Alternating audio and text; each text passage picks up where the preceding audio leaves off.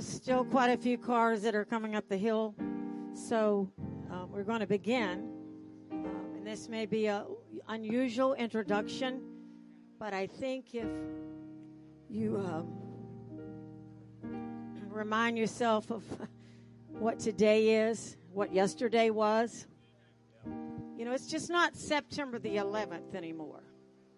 It's not just September the 12th anymore. But our world changed on those days. Our world changed again this year, but September the 11th and 12th, especially, will always be very special. I read an article on Fox News. You can go back and read it when you get done. Don't pull up your phones now and read it. Wait.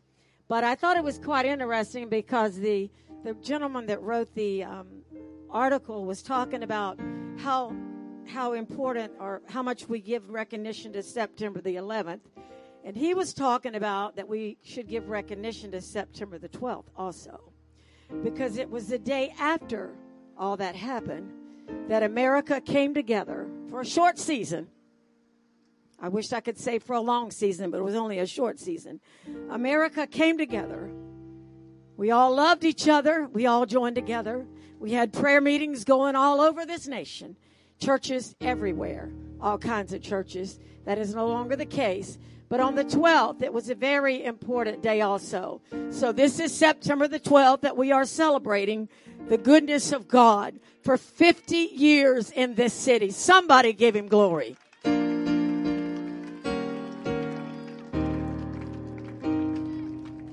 So I just feel like it would be all right if you would stand with me and we would say, God bless America. Land that I love, stand beside her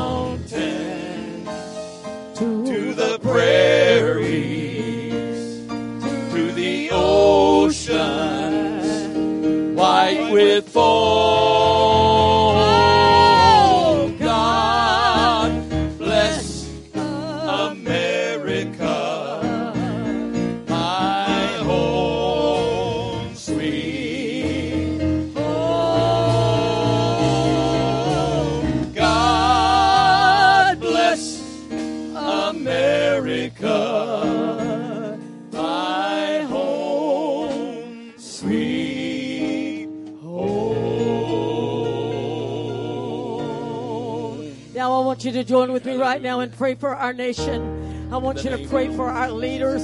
Come on, I want apostolic prayer. I don't want I don't want just whispering. I want you to pray.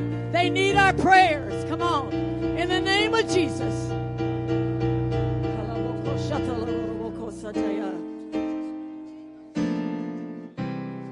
Thank you, Jesus. Thank you, Jesus.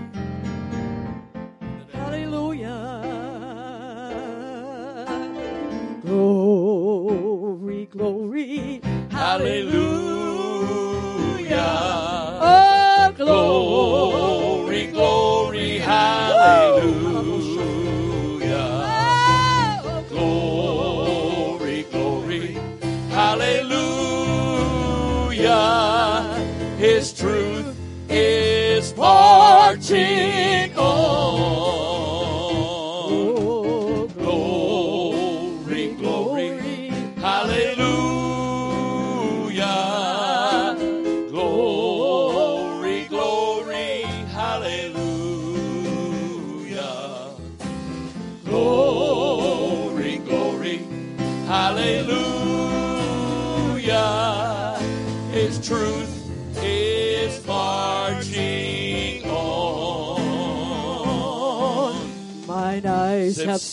The glory of the coming of the Lord. He is trampling out the vintage where the grapes of wrath are stored. He has loosed the fatal lightning of his terrible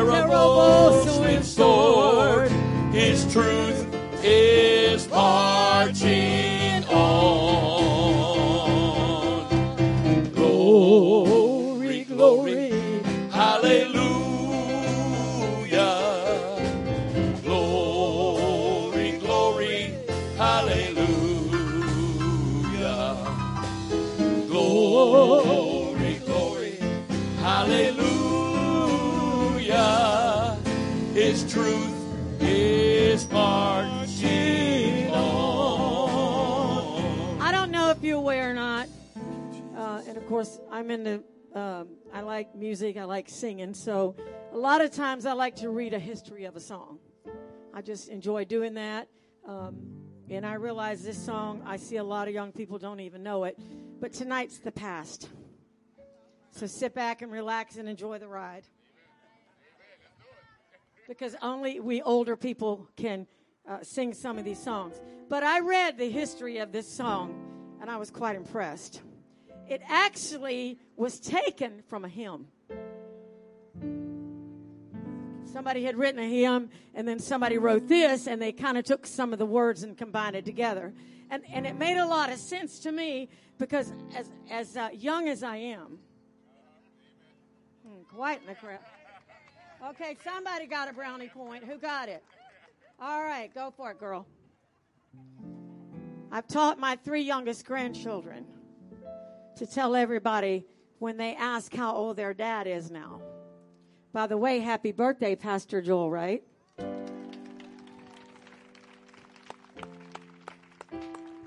But I've told, taught my grandchildren when they ask how old their dad is to say, oh, he's so and so. If you don't know, you go ask him. I'm not telling his age. And I said, you know, people, and you say to them, but he has a very young mother. Yeah, I'm bribing them to tell people that. Next year, I'm going to work on Pastor David's kids. Because when they ask Pastor David Wright how old he is, they're going to think, well, now you're that age, so your mother was. No. So they're going to say, but you should see how young his mother still looks. She looks great. So I realize that we're from the past tonight, and some of you won't be able to join in. But uh, I've always loved this song. From a little girl, I've always loved this song. And I never figured out why until I read the history of it yesterday. And it just amazed me. It started out in a church. Well, that's where I started out. I went to church, and I never wanted to go anywhere else because I love Jesus more than anything else in this life. He means more to me than all of this world.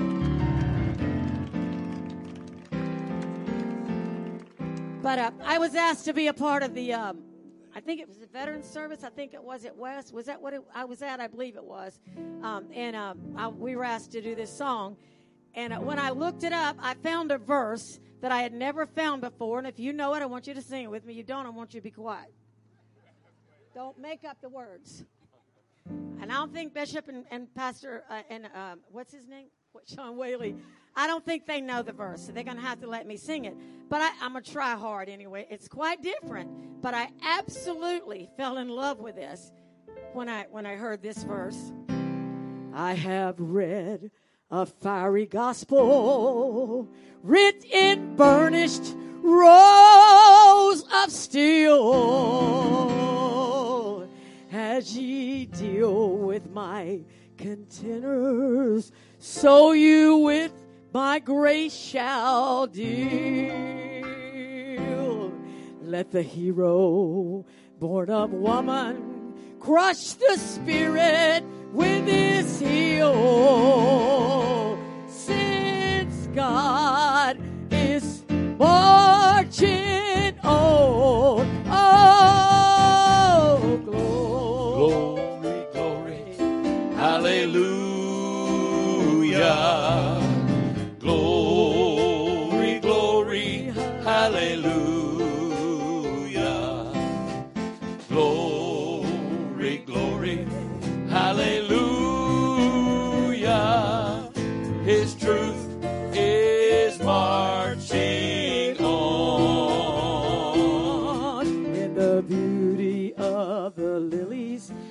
Christ, was born across the sea. With the glory of his bosom that transfigures you and me. as he died to make men holy. Let, us die to make men free. while God, God is marching on. oh glory, glory, glory,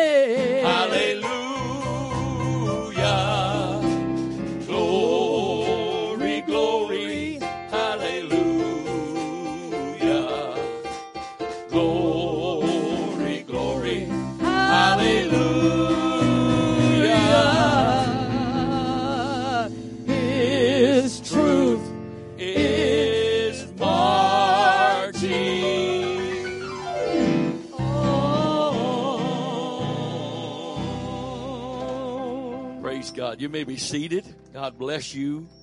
Welcome to this service. If this seems strange to you, that tells you how long it's been since you joined this church.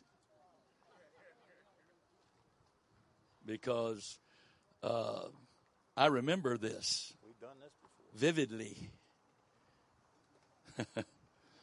we were here almost nine months with no place at all to have church. And then we we held services in 22 different buildings in the first 12 years. We renovated so many old buildings they should have given us our own uh, uh, what do you call that grant? Uh, renovation grant or whatever it is. Yeah, they should have done that. Uh, I realize everybody here has got their different. You got your own faith about COVID on this property, your faith doesn't count. Okay? My authority does. Right? And so, out of respect to others, and the Bible says, you have faith, have it to yourself. That means you don't go walking around here greeting everybody with your mask off. Well, I don't like it. I'm sorry you don't like it. I don't like it either. But I'm wearing one. If you're seated, sitting, sitting down, you don't have to wear one. If somebody approaches you, they're the one that has to have a mask on. Okay? If you want to take yours off sitting down, as long as you're far enough away, it's fine. But we are going to do what we're expected to do. And this isn't fear. I, I don't have any fear. I don't have any fear. I'm submitting to the uh, the authority uh, as long as it doesn't contradict my convictions. I can pray just as good with a mask on as one off. You just can't hear me good. so, if you get out of your seat to move around, uh, please don't do so without a mask on. Well, I don't need one. This isn't about you. This is about us respecting one another. Hello, glory to God, hallelujah, amen. If this kills the spirit, we didn't have much of a spirit in the first place, except the wrong spirit. Okay? Uh, but uh, those that survived those first uh, 12 years can tell you how gentle I'm being, relatively speaking. so, uh, if we, if there is a move of God and we pray for one another, you do not pray for anybody without a mask on. Do not pray for anybody without a mask on. And I don't care how senior you are here, if you're moving around among people, put your mask on. You, well, I've got faith. Great. Keep it to yourself. Romans 14, I got book. Respect everybody else. All right? Praise God. Uh, this is very fitting. We had a big weekend planned.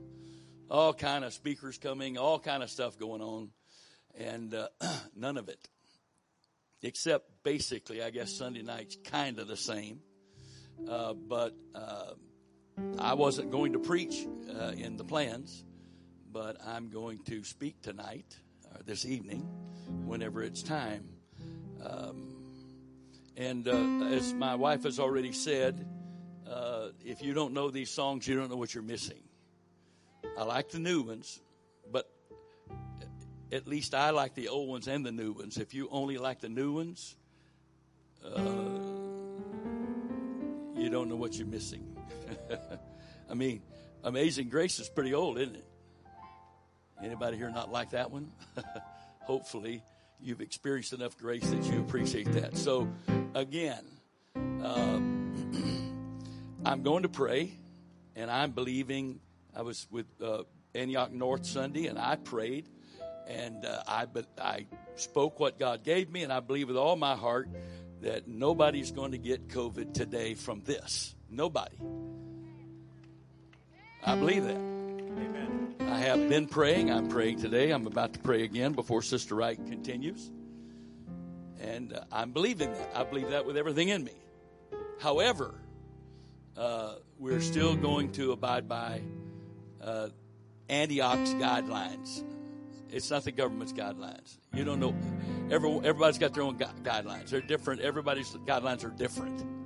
So these are our guidelines. All right. You uh, you if households sit together and you maintain social distance between the groups, uh, don't try to hug somebody who is not comfortable being hugged. Ask first. Bump fists, bump elbows, don't touch at all. Say, I love you, whatever, but don't impose yourself on everybody else. And if you think I'm caving into the government, then you really don't know me at all. I'm doing what God told me to do. God, G O D, Lord Jesus Christ. All right? Got it? And uh, if when He tells me to do something different than when I'm in charge of the service, it, we'll do something different. But if uh, if if you're going to sit there, a couple of you are just really on the border of being angry with me. Get over it. This isn't about you. I mean, seriously, this isn't about you and your desire to fight everything that comes down the pipe that's contrary to what you think it ought to be. Okay? So just get over it. Let's have church. Uh, let's let's worship God together. Uh, I've got a word from the Lord today that I was given on the 24th of August after it was finally decided that we were totally canceling the plans and postponing them technically till next year. We will celebrate, if the will of God be so, the 50th, the big 50th anniversary celebration will be next week, next year on this same weekend, uh, if the Lord wills it to be so. I'm hoping that we have had so much revival and harvest breakout, we can't stop to have a celebration. So this will have to do. Okay, that's my that's my prayer. That's my hope. But if not, uh, we can we can we can do this. Okay, so uh, if you know the song, sing with us. If you don't, hum along, and uh, let's let the Lord uh, bless us here a little bit. Praise then God. sings my soul. My Savior God, to thee. How great thou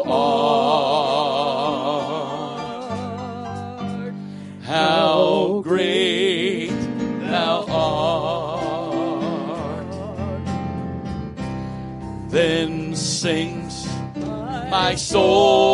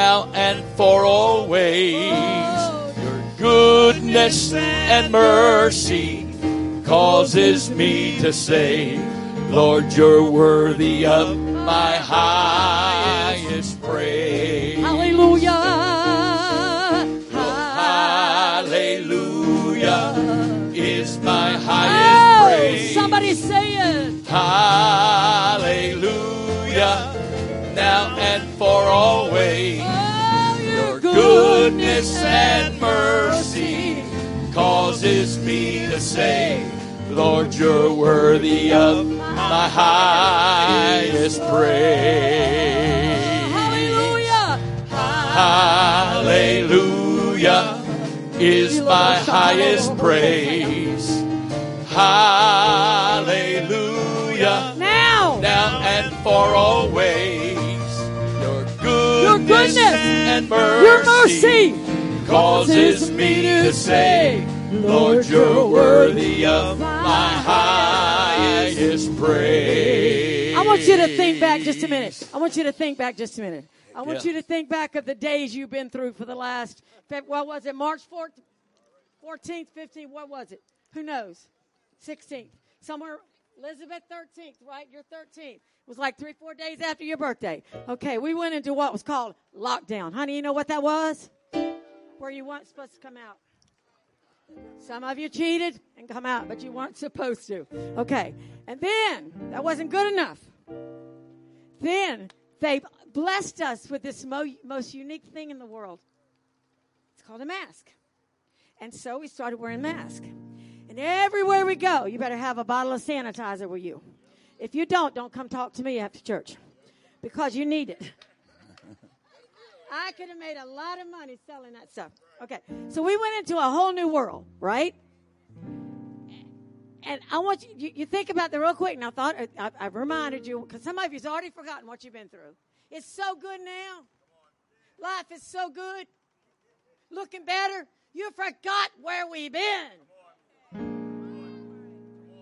But in those few times that you were just ready to say it's not worth it. Want to know if there was somebody in here that was saying, Lord, you're worthy of my highest praise. Lord, you're worthy now and for always. Your goodness, Your goodness and mercy causes me to say, Lord, you're worthy of my highest is He worthy? praise. Is He worthy? Lord. Lord, you're worthy of my highest praise. Hallelujah. Lord, you're worthy now and for always. Your goodness and mercy causes me to say, Lord, you're worthy of my highest praise. Hallelujah.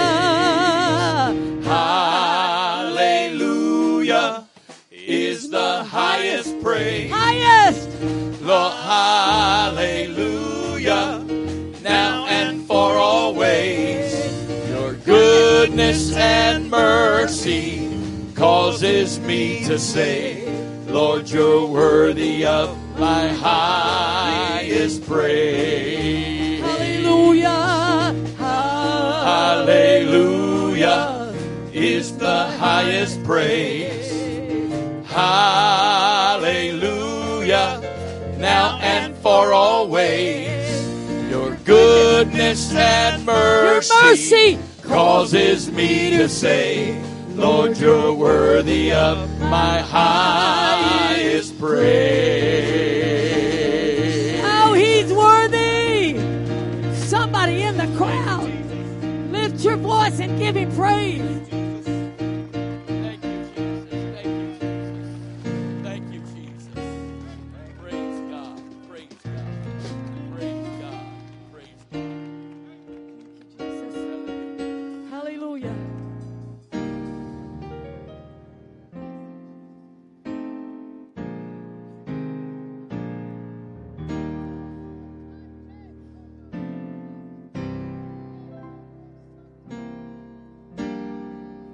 When I think of the goodness, Goodness of Jesus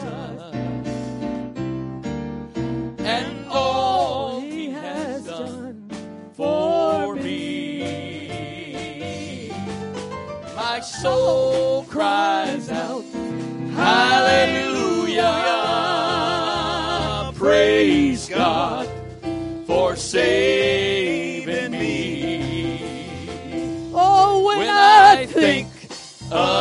the goodness of Jesus. And all He He's has done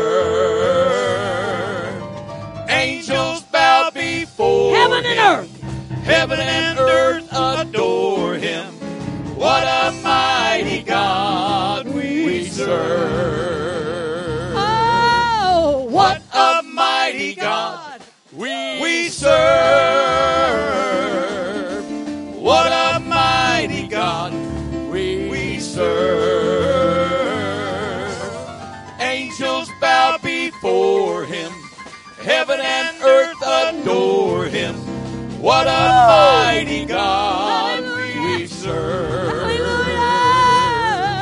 What a mighty God. We serve.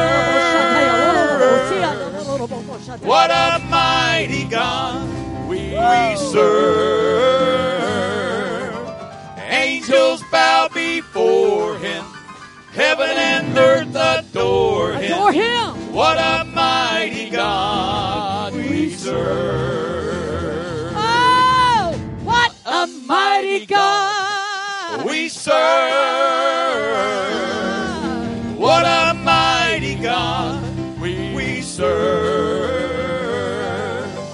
Angels bow before him. Heaven and earth. Heaven and earth adore him. Angels bow before him. Heaven and earth adore him. Angels bow before him. him. Heaven and earth adore him.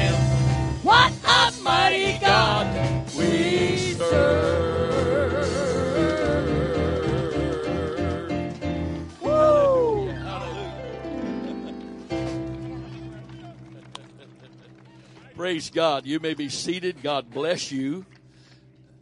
Uh, let's do more later. You can go ahead and sit down. Yep. Praise God. Um, this is going to be a little different, possibly. Uh, some of you may have a little bit of a concern over some things that uh, you might hear today because it might be different for you. Uh, but I was uh, praying early in the morning on the 24th of August, and I heard the words exceeding great and precious promises. And the Lord said to me, I want you to tell the promises. Some of you have been coming here a long time and you know very little about the foundation of the faith of this church. If you think we're just showing up here, spending money on lights and mortgage payments and all that stuff, and uh, there's not a reason, uh, then you're not, it's not true.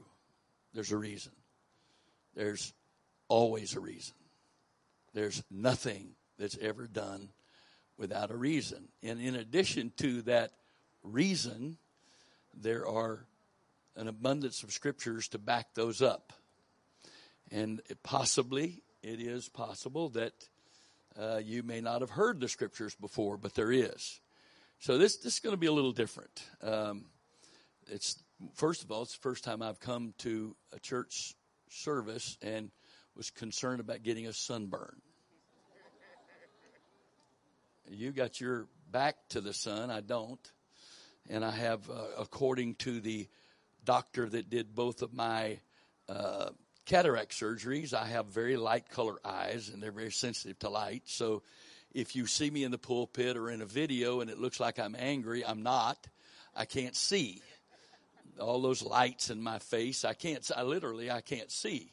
And so I'm squinting to try to see, and it looks like I'm frowning or angry or whatever. I'm not frowning. I'm not angry. I'm just trying to see. And looking over here, I'm really angry, see?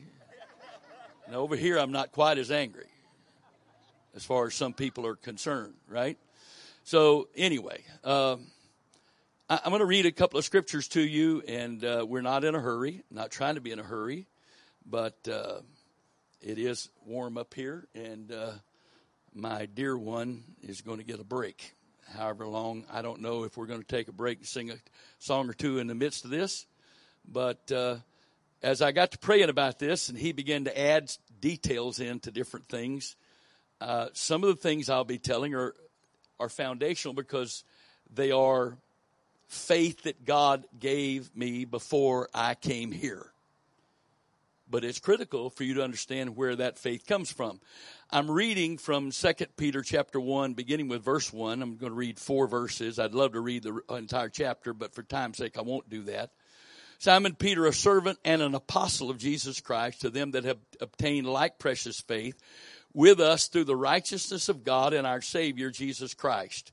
Grace and peace be multiplied unto you through the knowledge of God and of Jesus our Lord according as his divine power hath given unto us all things that pertain unto life and godliness through the knowledge of him that hath called us to glory and virtue, whereby are given unto us exceeding great and precious promises, that by these, by these promises, ye might be partakers of the divine nature, having escaped the corruption that is in the world through lust. Now, I'm not going to comment on that. I'm going to read quickly two other translations just so that you can get the flavor of it without me having to get too uh, in depth in the uh, in what the words are saying. So I'm reading Second Peter chapter one verse two, beginning with verse two, three verses, two, three, and four from the Amplified.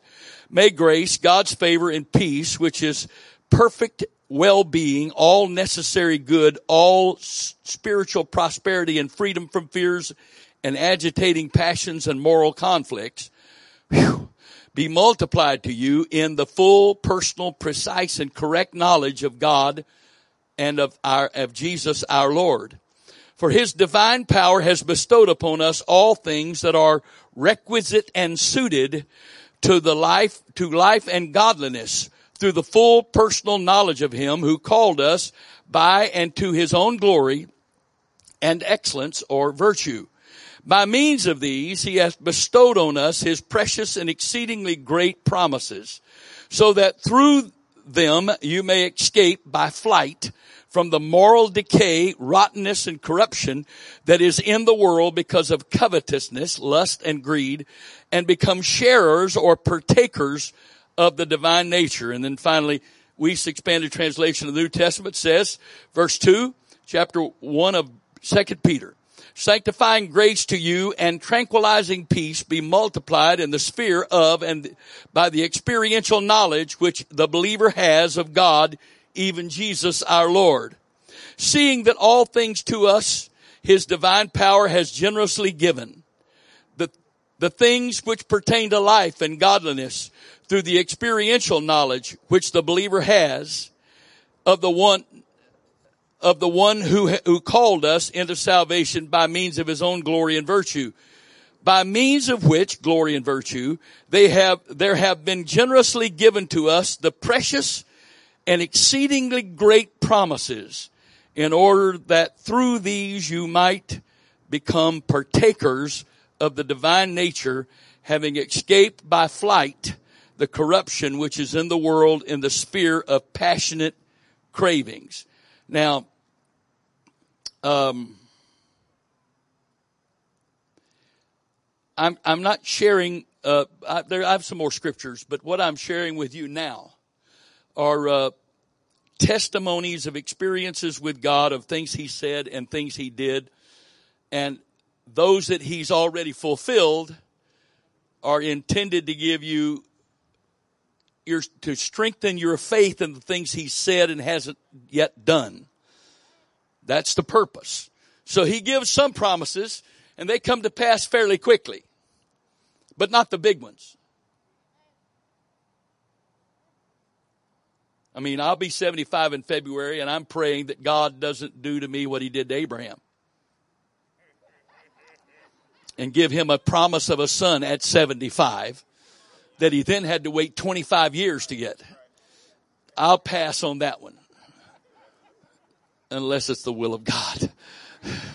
I want the will of God. I just am praying, nevertheless, not my will, but thine be done. I'm praying that one, right? So, the major promises in the scripture, they're often given where it sounds like they're going to happen right away. But they don't. Sarah was 65. Abraham was 75. And, uh, there's only five and a half years difference between us. They were, there were 10 years difference between them. And God waited till he was 75 and she was 65 to give the promise of Isaac.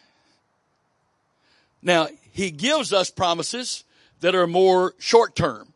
The purpose of those promises is they're important, but their number one importance isn't what you're getting from the promise. The number one importance of those promises, those short-term promises is to give you faith and confidence that the long term, the big stuff, that he's promised not just to you, but there is a much broader scope for those promises that you will live with as much faith for those things that may be long term. There were, according to Hebrews 11, there were people that believe certain promises all of their lives and died in faith not having actually seen that promise. But God did fulfill the promise, just not in their lifetime. Uh, and, and, and, and some of us are so temporal for, oriented that if God's not going to do what he promised to me right now, what good is that to me? Well, not a whole lot since uh, this is your heaven and you might as well enjoy the world to the fullest because you don't have saving faith if that is your perspective. I'm not trying to be unkind, I'm telling you the truth if your whole relationship with God and all of your faith and all of your prayers is about here and now, uh, why, then you must not want to go to heaven. It's not about here and now. This is all temporary. Trust me. I, I, I was someplace the other day and I was talking and I looked down, the, the sun was hitting that hand just a certain way and I saw more wrinkles than I saw skin. And I went, whose hand is that? And then I followed it up the arm and realized it was my, that's my hand. That can't be my hand. They can't, that's too temporary looking. It's really temporary looking. Do all the Botox you want. Not going to, that's not going to make this heaven for you. This isn't going to be heaven for you just because you get your wrinkles straightened out. I mean, the thing I don't understand about some people dieting, dieting creates wrinkles. Because stuff that was stretched taut now is going to fold all over itself. So, you know, which do you want? No wrinkles or to lose weight? You got to make a decision. Because unless you're going to live at this plastic surgeon's office, you may not like your look any better skinny than you did overweight. Just a different look. So this is all temporary. And, uh, so here goes. Some of these in the beginning are going to be some of those that I get the most eye rolls at. Uh, so that's okay. In the fall of 1952, at age six, I was in a church service on a Sunday night in Pensacola, Florida and there was a lady preacher preaching about the coming of the Lord, and there was such conviction of the Lord in the place that I, it woke me up because when you're little, you sleep in church. You you do get to do that. You, you don't want to be an adult sleeping in church, but uh, okay, uh, you know, and and if you can get a doctor to say that you've got sleep apnea, that lets you sleep in church, and nobody goes, "What's wrong with him?" Anyway, so.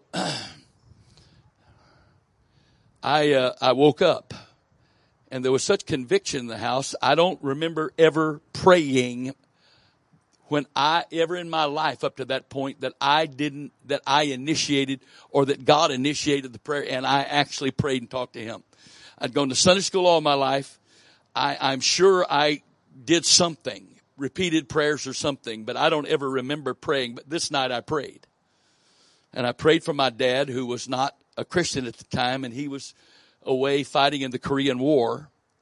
And this was my first real prayer. This was 1952. I was six years old. And God fulfilled that or answered that prayer in on December the 30th, 1979. And he did it here on Windsor Avenue in uh, Annapolis, Maryland, in our building. The last Sunday, the last service of 1979. So 52 to 79, that seemed like a long time then, and there were times, frankly, as a kid growing up, I couldn't, my dad was a good guy, but he was a sinner. And I, I had a hard time imagining. I remember thinking, can my dad really, is he willing to change? Is he really willing to be saved? At times I didn't think so. But God answered that prayer. And now I can't remember him lost. I really can't.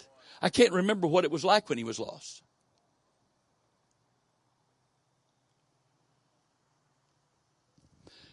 Nineteen fifty two to nineteen fifty eight. I was six fifty two. I got the Holy Ghost in fifty eight. I had a recurring dream uh, it happened a various number of times a year. I never sought for it. It kind of was a little frightening to me, frankly, at the time. But I had a recurring dream, and uh, I don't even remember how many times I had it. Uh, in every one of these dreams, I was alive and saw myself raptured with others who were alive.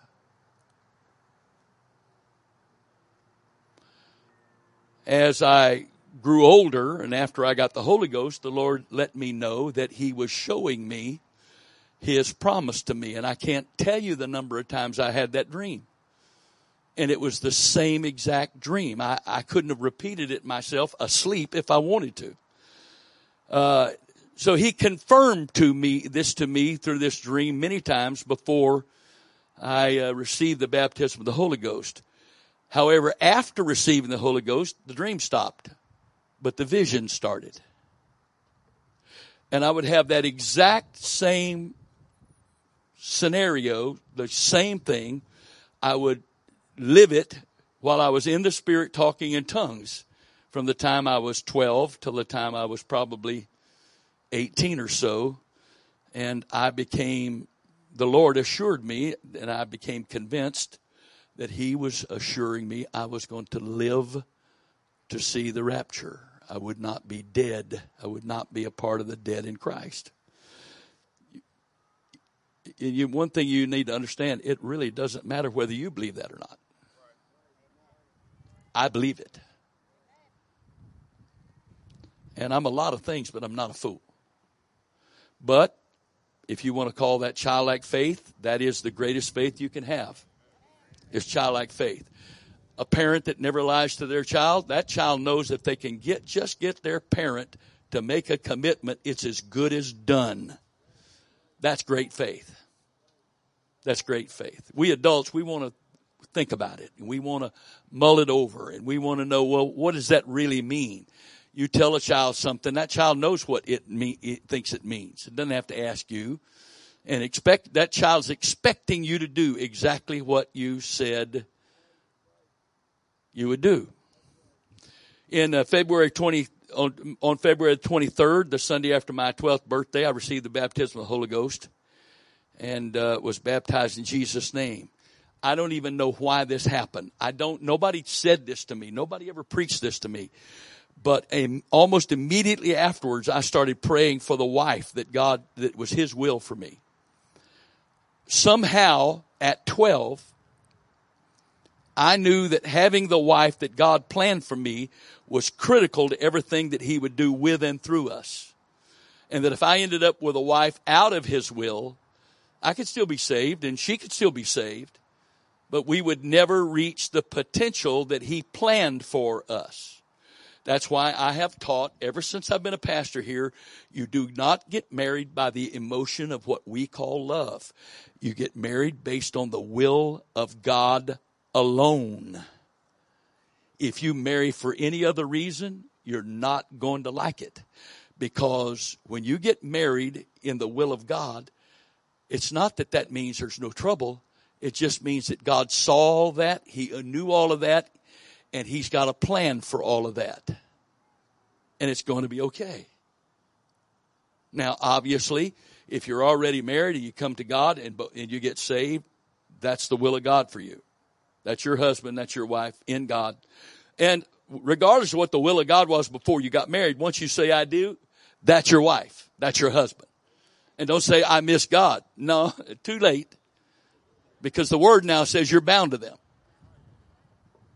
Forever and ever. Amen. Right? Except when you get to heaven, we will just know that we were, if you're in the church, you go to heaven, we won't be married in heaven. The church is going to be married to Christ, but that's another subject altogether. So, uh, I'm skipping through some stuff here to get to what I, the things I feel to talk about. On May the 29th in 1968, in Dover, Delaware, after a Wednesday night service, uh, the preacher that night preached a message on the coming of the Lord. And uh, the urgency I felt in the Spirit was so great that I, I fell over the altar, the platform area. There was no actual separate altar. I laid over the platform. It, would, it hit me right about here when I was on my knees. And with tears, I begged God to use me now, not five years after I had did my five year obligation. I begged him. And uh, as the spirit began to lift and I was still laid over the altar, there was a lady behind me. I don't know to this day. Uh, I'd been visiting that church off and on for the uh, for, for about a year and a half as I had opportunity. And I probably would have known the lady, but I never asked who it was. But there was a lady that someone gave a message in tongues, and someone, and this lady interpreted and the Lord said, and I'm only going to give you just the nutshell because the whole thing is between him and me. The Lord said, I will use you mightily and do a great work through you. Now, one week after that, I graduated from the Naval Academy. Almost immediately, we, I had 60 days leave. I went home to, with my folks and pastors started calling me and asking me to preach. I never one time said, Hey, I'm available they started calling me. I preached almost every weekend for the six the sixty days of leave, and continued to preach uh, a lot. In fact, back then it was more rigid than we are now. But you had to preach twenty six times in six months in a pulpit to get your local license. And five and a half months after I graduated from the Naval Academy, which the district board at that time in that state chose to acknowledge that as the beginning of my ministry or the beginning of the six months, I had preached 28 times in five and a half months in a pulpit someplace. So the Lord immediately began to do what He said He was going to do. And uh, the church I got the Holy Ghost in at age 12 was the only church I'd ever attended where the young people were the altar workers. And so I got the Holy Ghost the Sunday after my 12th birthday, and the next Sunday I'm in the altar praying for people to receive the Holy Ghost. I didn't even know there was anything odd about that. I didn't even know that was strange. I, I, I learned, the Lord taught me how to pray with people for them to receive the Holy Ghost before I even hit 13.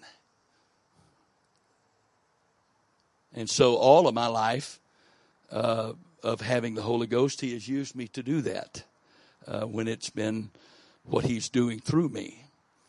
Uh, then a few days after graduation, one week after that prophecy or tongues interpretation, I graduated. Two days after that, I was in a service in Jacksonville, Florida, and met the one that God had chosen to be my wife. And as they say, the rest is history. And uh, I can't even imagine having been here two years, forget 50 years, without her and I working together as a team. In August of 68, 68 was a really busy year. After, I was prayed for by the church on a Sunday night near the end of August, and I begged the Lord to get me out uh, honorably, get me out of the five year obligation so I could preach. He, uh, he assured me that night that he was going to do just that. So, uh, I got my I got married on the first of November, and I got uh, I received the uh, my local license on the fourteenth of November, and I woke up on the morning of December the fourth with a pain in my shoulder, and I was in flight school, and the flight surgeon thought I was faking it because guys would go to sick bay to get out of flying if they weren't ready to fly, and uh, he gave me some stuff, sent me home, and when I came back the next day uh, he he was sure I was faking it. He couldn't see the pain, and so he gave me two shots of cortisone between the shoulder blade and the spinal column, and sent me home for the weekend. And when I came in on Monday, my right shoulder blade was flopping out. And to this day, I have a paralyzed right shoulder blade. And uh, they put me on limited duty for a year. And uh, in order to get my general license, I had to preach 52 times in a year in a year's time, and uh, I preached so much during that year the Navy was paying me that I more than qualified for my general license in November of '69. And on the first of G- December of '69, I was medically retired. And on the 1st of January of 1970, 30 days later, I started evangelizing full time. Some of you didn't know I'm paralyzed. It is the price I paid to be able to come build this church. I live with it every day. I'm not complaining about it. At least he didn't throw my hip out of joint. The function of the shoulder blade is that the muscle muscles of the shoulder blade hold it against your rib cage to give leverage so you can raise the upper arm away from the rib cage. And uh, with a paralyzed shoulder blade, you can't do that. You can't do that. But about uh, 10 years after I was retired, I'm in church one night and I'm just praising God. And all of a sudden I realized I got two hands up. You don't believe in miracles? This is physiologically impossible. I'm still paralyzed. Now, if that had happened within two years after I was retired, I would have been put back on the on active duty, or I would have had to resign my commission to stay out. But because I uh, am right-handed and I'm still paralyzed, and the doctors cannot explain how that happens. They have no explanation for that. That shouldn't be possible for me to do.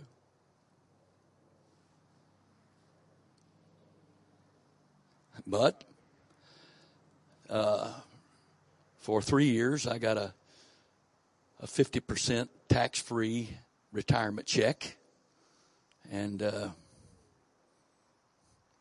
then they permanently retired me because I was on the temporary disability retired list until the end of 72. And then, and that allowed me to come here and not have to work a totally full time job. I had to have other support. But as the church grew, I was not, I was able to stay full time in the ministry. And then, um, after they put me on the permanent list, that was reduced to 30%. And so that's been a, just a little bit of a cushion in the very difficult times. Um, so we started evangelizing on the 1st of January of 70. On the 2nd of September, we're preaching a revival in Greenville, South Carolina. God has been working me over all summer. My four years at the Naval Academy were very painful, very lonely. Rarely a day went by that I didn't suffer at least indirect persecution. In many days, it was direct persecution. Even after I was an upperclassman, I was the weird one, whatever. But the Lord made me who He wanted me to be. He changed my whole life during those four years. It was the fiery furnace Sometimes it was emotional, sometimes it was words, sometimes it was very physical when they were in the position to try to break me. The uh, starting linebacker, middle linebacker for the Navy football team as a junior, who was the, the captain of the team his sophomore year, which was my my uh, his senior year, which was my sophomore year. He stood me up against the wall one day and took his finger and dropped it down inside my uniform top and pounded me with that knuckle right in that breastbone and said, Right. Other guys have come here as Christians and we changed them and we will break you too. That was one of the greatest favors anybody ever done to me in my life. because something rose up in me and said, and I re- did, it was years before I realized who it was. It was God. And, he, and it said, Oh, no, you're not. No, you're not. You're not break. You're not changing me. You're not de- deciding who I believe in and what I believe and how I live. You're not. You're not going to decide that.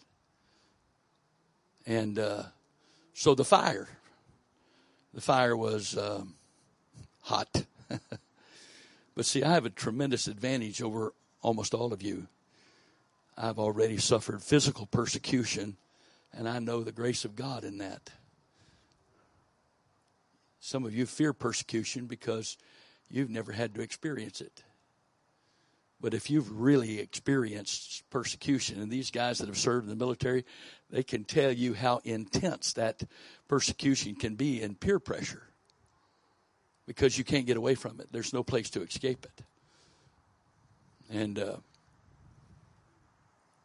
it wasn't easy. It was very difficult, frankly, but I wouldn't trade a moment of it for the benefit that God worked in my life. So, uh, in uh, September the, on September the second, which was a Wednesday, uh, the, it was the Wednesday before Labor Day. We are preaching in Greenville, South Carolina. I was at an altar. Uh, I was supposed to be. I didn't want to come back here because of the pain, the loneliness. Uh, I didn't know. I don't. I don't think there was another Pentecostal there at the academy my whole four years, except the ones that the Lord ended up winning through me. Those were the only ones that I'm aware of. Um, in my whole four years. So I didn't really want to come back here. So he worked on me, worked on me, worked on me. I won't go into the whole story, but I'm I'm I'm bent over the altar in the church I'm supposed to be preaching a two week revival for, and I should have refunded their offering because I spent all day praying about not having to come here. Frankly, not nothing against you personally or whatever, not anything against the city. It's just all the memories that were here, the very difficult memories, and uh, I um, finally breathed a big sigh of relief and gave up the human ghost and said, "Okay, I'll come." And immediately, immediately when I surrendered, I'm still slumped over that altar, uh, that platform, using it as an altar. Right, the pulpit was right here, and uh, I, I'm laid there praying, and I saw a vision, and I saw a vision of a very wide, large, white church building, and it was sitting on a four-lane highway right outside of Annapolis, Maryland. I didn't know where that spot was but I saw it. For many years, I thought that was the building God promised me He was going to give us. But when everything I have tried to build that building has failed, uh, He finally got through my head. Uh, he, not too long ago, He said to me, Look at that building again. So I remembered the vision, and what it was was there were multiple fronts that were all kind of connected across together. And the fronts were all different. Eh, the color was pure white, which, uh, you know, in this time of race relations, uh, I kind of resent being called white because I'm that's that's white. That's not white. Okay? It's not, okay? That's why when the scripture says that the, the, the white linens or the, or the, is the righteousness of the saints, I don't want to be in a place where I've got to apologize for Jesus for calling white righteousness. Because if there's anybody here white, please call the paramedics because they're very ill. Okay? So, anyway, so I saw those buildings and they were all coupled together. And the Lord made me know it was one church because each one of those fronts shared a wall with uh, with the congreg- or the churches on both sides of it so that it was one building. And that's what he promised to do. We didn't begin to get there until February of 2012 when Antioch North was started. And we took the next step in June of 15 when Antioch West was started. And I don't know how many of those storefronts there were, or church fronts there were. All I'm telling you is there was a huge, there was a, a bunch of them. It was, it was a very wide building. That's why we actually bought a steel building that was 200 feet wide, 250 feet long. It's laying right over there that the Lord is not going to let us build because He wants multiple locations, not in a single location. It took me a while to understand that and took him a while to decide he was going to explain it. I meant what I said. In uh, June of 19, we came here. he spoke to me on Wednesday the 2nd. I preached through the weekend. On Sunday night after church, Greenville is halfway between Pensacola and Annapolis, almost exactly. We left our car there. The two of us got on a Greyhound bus on Sunday night, the night before Labor Day. We rode 24 hours home, 500 miles, 24 hours it took to go those 500 miles. We got into my parents' house late Monday evening. Uh, I had bought a little Volkswagen, stripped down Volkswagen van to pick up kids for for Sunday school when I was the Sunday school superintendent in the church we were attending in uh, right outside the gates in Pensacola. And it was a little home missions work, and uh, I bought that back from my dad and uh, we took both cars over to Mississippi to my wife's parents' house, picked up the stuff from my folks' house, from her folks' house, and by Thursday morning we're driving back to Greenville. We get into Greenville on Thursday night, and Friday morning we uh, take. Uh, I said we both cars. No, one car was still in Greenville, so we took the van over to her folks, drove the van, and it was one of those Volkswagen vans that'll do sixty downhill with a tailwind, but 30 at best on any kind of incline. But we made it. And so uh, we, we got to the pastor's house and uh, spent the night. And uh, Friday we started headed, heading this way. And we got here um, Saturday morning, Saturday morning, September the 12th. 1970. I had $300 in the bank. That's it. No promise of money from anybody anywhere, and there were no people here. There was no one waiting here, here waiting on a, a, a pastor that preached one God in Acts 2.38. Nobody. And uh, it was since it was after Labor Day, Edgewater was mostly summer cottages back then, and they had uh, with Labor Day they shut them down, and I couldn't afford a, ho- a motel, and so I knocked on this guy's door. Somebody sent me to him, and I said, "I need to rent your cottage." I just winterized it. I said, "But I need to, I need to rent it because I can't afford a hotel." He said, "What are you doing here?" Uh, I said, "Well, I went to the Naval Academy. And there was no church here of my faith, and God has sent me back here." And his response to me was, "Don't you think Annapolis has enough churches?" That was our welcoming committee. Don't you think Annapolis has enough churches? I'm 24. She's 19. I've never pastored. She was raised in a pastor's home. 24. She was 19. And she's the one with the experience. And um, I've been in revivals, and the first thing I'd do uh, when I start a revival, I'd ask the pastor, "Who is here has been seeking for the Holy Ghost the longest, hadn't got it?" And there'd be some folks six months, some one was 10, 12 years, and I would pray that person through the first night, get the altars cleared up. And that would, of course, break faith loose because those people not getting the Holy Ghost was keeping people from believing people could get the Holy Ghost. Well, I, I, this is my faith. This is what I'm used to doing. So I get to, I get to uh, Annapolis, and I'd we'd prayed seven seven guys through here while I was here, with no church. And uh, couldn't the people we witnessed to, and we had church services. The people that came to church, we couldn't get them prayed through. I didn't know what was wrong. First time in my life, it, ever since I'd gotten the Holy Ghost, that didn't work. Nothing I tried worked. Nothing. And I didn't know what's wrong. And uh, uh,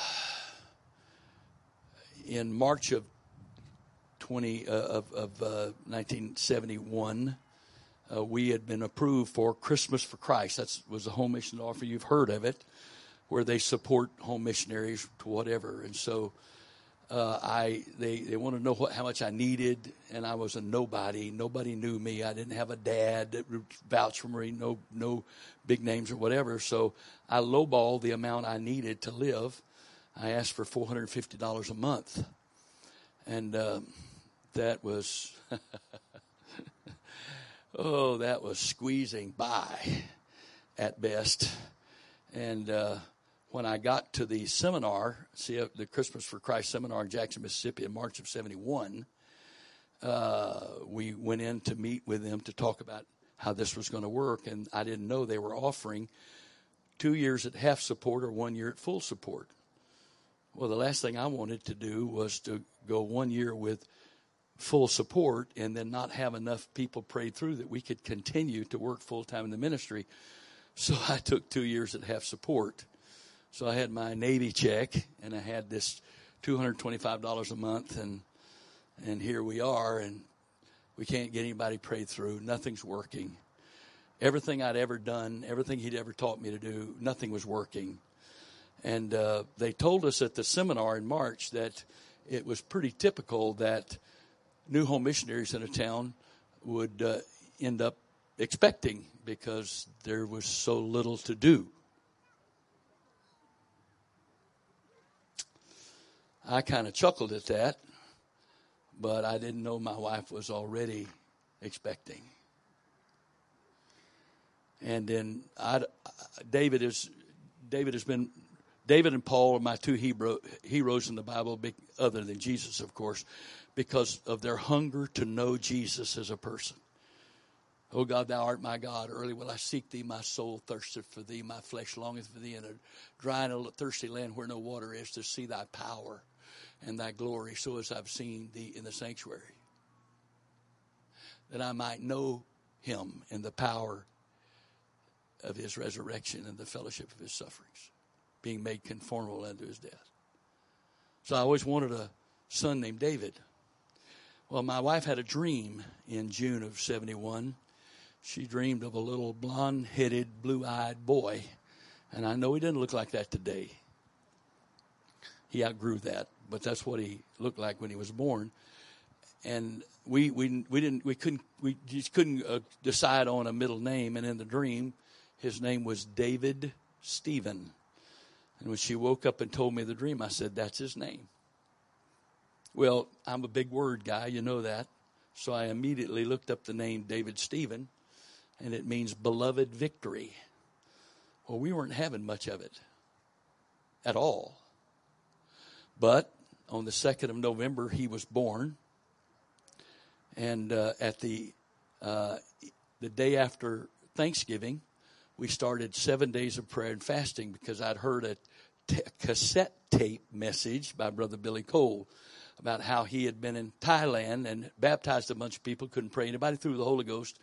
And so, therefore, the, he asked the Lord why. The Lord said, You haven't defeated the Prince of Thailand. So they fasted seven days and prayed seven days and bound the prince of Thailand. I didn't know anything about it, so I go to the Bible, check that out, and I could see that that really is in the Bible, even though I'd never heard of it before. So the day after Thanksgiving of uh, November of 71, a few weeks after David was born, we started a seven day prayer and fast. There was seven of us. Uh, the, we had two people that got the Holy Ghost, but I had to take one of them to Essex, Maryland, and one of them to Arling, uh, Alexandria, Virginia, to get them prayed through. And then there was a couple of folks that were living here temporarily, so there were seven of us, and um, we prayed straight. We fasted straight through seven days, and every evening we prayed together. And on the night of December the 3rd, the Friday night of that seven days, the Spirit of the Lord came on me, and I bound the Prince of Annapolis and commanded him to loose the lost souls of this area. And yes, that sounded so strange to my head, but the anointing of authority that came was so powerful that I did not deny it. I did not quench it. And uh, that night, I knew that something had broken. That was Friday night. Sunday, which was December the 5th, we prayed through three people in our building, and it was so easy. That month, December, can you imagine the first month of real revival and harvest in this home missions work was in December when everybody knows you can't have revival and harvest in December? We baptized nine and had 11 people receive the Holy Ghost that month. The last two of those were brother and sister R.E. Libby. Two hippies. We were a pair. He, he considered me square and I considered him far out, and we loved one another. That's what the Lord does for people. If you only love people that, you, that are like you, you don't have any Holy Ghost working in your life. Praise God. So, I'll fast forward here. Uh, we had people get Holy Ghost, get baptized every month for over three years, and then suddenly things got tough. We began to pray and fast, and the Lord said, You now have to defeat this prince of Anne County. And uh, we prayed and we fasted. That took a little bit longer. But when it broke, the Lord promised me then he said, 10% is mine. I've always reserved 10% to myself. And he said, I'm promising you 10% of this county as members of Antioch. And that's where I began to lose some of you right there, see? But I've been believing this since 1974. Ask the folks that have been around here a while. How that's impossible. You're you're right, it's impossible. I can't do that. You can't do it. God said He was going to do it.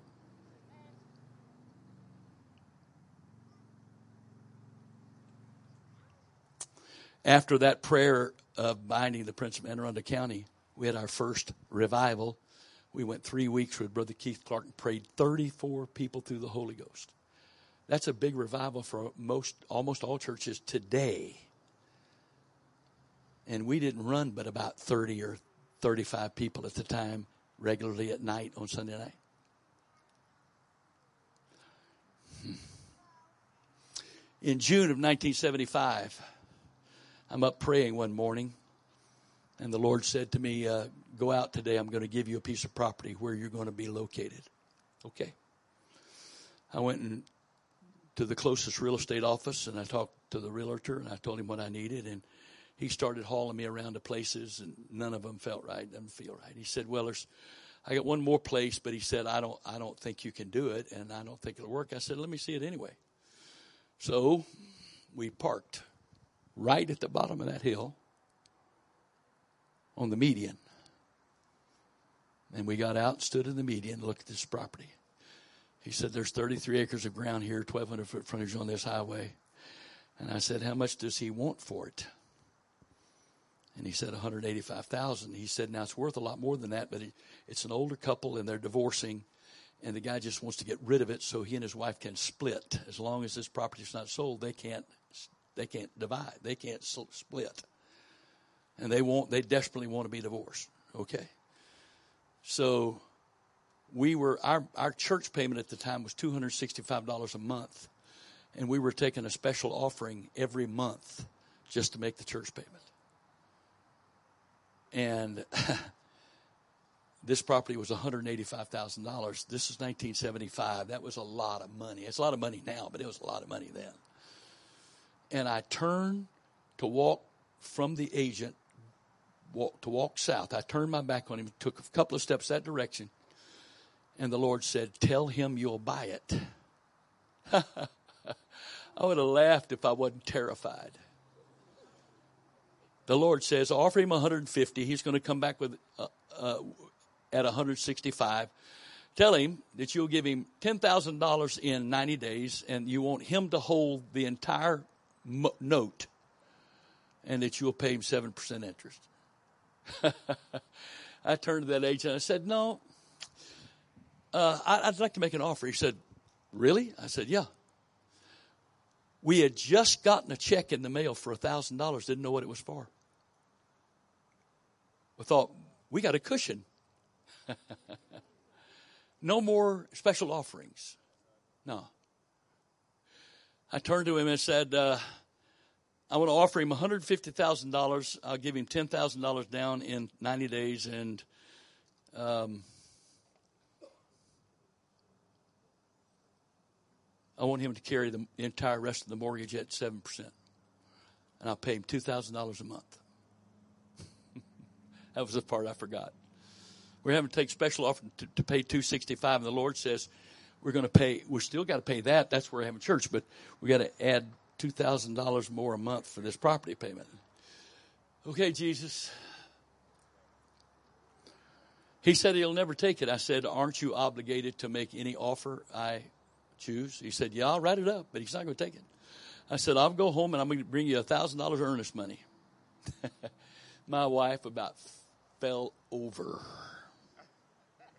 I went home and said, I needed that check for $1,000. She said, For what? I'm buying a piece of property. The guy submitted it. He told me he'll never accept it. Less than 24 hours later, he came back and agreed to everything except the price. He moved it up from 150 to 165. In 90 days, I know you didn't have $10,000. I didn't have any of it. So I contacted the agent. I said, I need another 30 days. Tell him I, I need another 30 days and I'll get him his $10,000. The guy said he's not going to he's not going to take it. He's going to keep your thousand dollars and void this contract. I said, I need you to do that. He said, okay. He submitted it. The guy accepted it. And uh, it was 30 days later, and I didn't have any of the money. And there's a lady that we had knocked on her door. She never got baptized. She never got saved, but she loved my wife and I. We're out knocking doors. She's pregnant. And uh, this lady opens the door and said, What are y'all doing here? We want to invite you to church. Come on in this house, girl. Get off your feet. Come on in here. Y'all, what are you doing? So she fell in love with us. She gave us the baby shower with people we didn't even know mostly when David was born.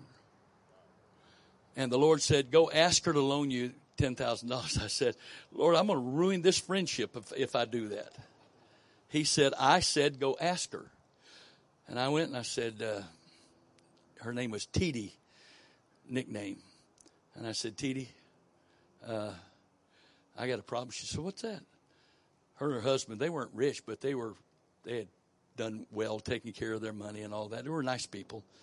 And I said, I, am trying to buy this piece of property and I got to have $2,000 today. $10,000 today. She said, You want me to loan it to you? Uh, yeah, would you do that? I picked up her check at, and deposited at 4 p.m., went to the settlement at 5 p.m. with the check from the bank. We want it done early so we don't have to have any test of faith. He supplied it by the time it was needed. It was the strength. I've done numerous settlements since then, and whatever strangest one ever seen. The the old guy. It was like he was tethered and couldn't get away. The attorney, we would just. My wife sat there, uh, and I sat there and didn't say a word. And he would. They'd shove a piece of paper from him. He'd sign it. He'd get up and rant back and forth. I don't know why I'm doing this Uh, they, they can't pay for this. I don't know why I'm doing this. Sit down and sign another piece of paper. Every time he signed a piece of paper, I'm telling you the truth before God. He'd get up and rant back and forth till finally there was, he didn't even know there was no more to sign. It was a done deal. Needless to say, we needed a miracle every month to make the payment. And we never moved into a building here until 1983 we made those $2,000 a month payments from December of 75 all the way till We got the mortgage and the construction loan to build this in 82. But God always, always did it. He always did it. I mean, needless to say, money was very tight. And I remember it was probably August of um, 77, 78. Um, I was sitting at the counter in the, in the kitchen, and the August Pentecostal Herald came in, and that gave the report of all the foreign mission giving. And the Lord, uh, I saw where we were in the list. It was way down. We were doing all we could, but it was way down. And the Lord spoke to me and said, You put my kingdom first. You take care of my house, I take care of yours.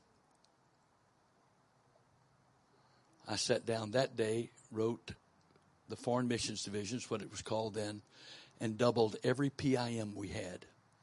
And from that point on, we never talked about this building or the payments or the utilities, none of them. All we ever talked about was missions. And the more missions we gave, the easier it was to make the church payment until we until we reached the place that our missions giving was equal to our mortgage, twenty six thousand dollars a month.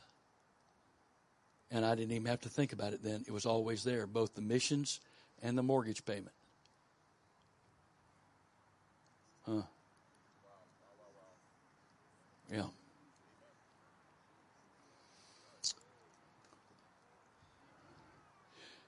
In 1978, we used to we start we had our first regular church services in the first weekend of April of 70 of 1971. For 7 years or more, we did our anniversaries on those that first weekend of April. Uh, and we had our seventh anniversary, April of 78. And there was a man of God that had never been here before or hasn't been since. Um, and he prophesied that day. Some of you were there the day he prophesied that. And this was the prophecy I will make this church an Antioch, a place to come to to be trained and to go out from for worldwide revival. Until that, night, until that time, the name of our church was the First United Pentecostal Church of Annapolis, Maryland, Inc., Incorporated. But um, in this situation, from that moment, I never, ha- I never said a word. From that moment, everybody that was a part of the church started calling us Antioch. Everybody did.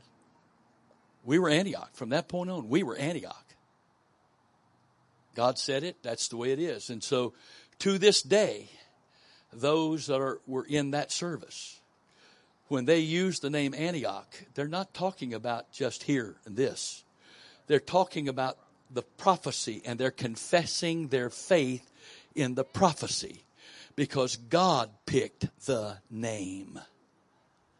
And he picked the name to be a significance compared to what he planned to do here. I'm lowballing the numbers just so that I am safe and no one would accuse me of exaggerating, but in 50 years, there have been 135 plus ministers who have either been saved and trained here or saved here. Or, or, excuse me, came through here to be trained. 135 ministers plus three foreign missionaries, one of whom is here tonight. Brother John Hemus was saved 30 years ago. This month, was it? Last month. That's right, August. 30 years ago in August, Brother Hemus was baptized, filled with the Holy Ghost. And he's been a missionary in Liverpool for 19 years now. Of course, Brother and Sister Grossbach were the first missionaries out of here. And John's brother, uh, God sent him all the way to here, and he got baptized, got the Holy Ghost right back there in what was the prayer room, and baptized right here. Uh, I forgot what year that was. What? 93, okay? And his brother has done missions work all over the world. Uh, tremendously used of God at times in the past. There has been, in this year alone, counting all the ministries of Antioch and all the platforms that it's on, there's been approximately 1 million total views of ministry from Antioch this year so far. Now, that may or may not mean anything to you, but he said, he said he would make it in Antioch and he would, people would come to be trained. He didn't say how they would come and that they'd go out from here for a worldwide revival. Uh, in September of 79, on a Sunday night, through the gift of prophecy, the Lord said He would make this church like a black dot on a white sheet and a bright star on a black night. Whatever name or renown, whether we're famous or infamous, depends on different people's opinions but that was not done by a man or men. God Himself has done that because of what He's doing here. He made the choice. I'm moving on. In November of 1979, last part of 78 and 79, whew, it was very difficult. We were we were up against something I didn't know what it was, but we were praying and fasting and warring and praying and fasting, binding and loosing and in the latter, very near the end of November, one night I had a dream. And in this dream, it was the little church we owned on Windsor Avenue was in the dream. And I walked in the back door of the church, and there was this large snake, about six feet long or so, about this big around. And it had this black and gold pattern on it. And in the dream, I knew I'd seen it, but I didn't know what it was. But I hurried past him and walked through the auditorium. And on the when I got to the platform and the altar area, there were two smaller versions of that exact snake that were in the altar area. And uh, and afterwards, it all made sense because the it was very difficult to people, get people prayed through in that altar, but the ones that did seemed like they got consumed before they could get out of the building. It was weird but this little building had two offices behind the platform. The left one was my office. The right one was an office we used for meetings or whatever. It wasn't very big. But somehow in the dream, I knew there were four or five brethren back there, and I went back there. In the dream, I, I, I didn't see faces, don't know names of anybody else there, but one of them was Brother Ron Richards. And I spoke to him and said, Ron, we have snakes in the church. Help me come catch them. Well, you may or not may or not know this about Brother Richards, but he is uh, an avid hunter, and uh, he knew stuff about this in the dream I had never heard of before. He said, "Wait a minute." And there was a small office, a closet in that office, and he went in there and got a burlap sack. I I never heard anything like that in my life. This wasn't the power of suggestion. I never heard a anything anything. I don't know anything about burlap sacks, sacks and snakes. But he grabbed the sack and pulled it out, and we went out the altar, and he handed it to me and said, Here, hold it open. And he reached down, grabbed both of those snakes, and put them in the, uh, the sack, and he took the sack and tied the knot off. And I said, Well, what about the one in the altar area? It's only been a couple of years ago that I read this is supposedly possible. But with that burlap sack, those rattlesnakes harvests that they do down in Texas and those places like that, they use burlap sacks they catch them and put them in it. I never heard of that in my life. A couple of years ago was the first time I heard this is possible, but we went out to the altar area. Fearless Ron. He said, Now I'm going to grab him behind the head. You take his tail and pop him like a whip. Okay. I mean, he's like six feet long, about this big around. It had to be God because I, I, I don't know how you would do that. But anyway, Brother Richards reached down and grabbed him right behind the head, and I grabbed him by the tail and popped him like this, and his head flew off. And the moment his head flew off, the Holy Ghost woke me up and said, I've given you dominion over the Prince of Maryland. Because immediately I recognized that pattern. If you look at the Maryland state flag,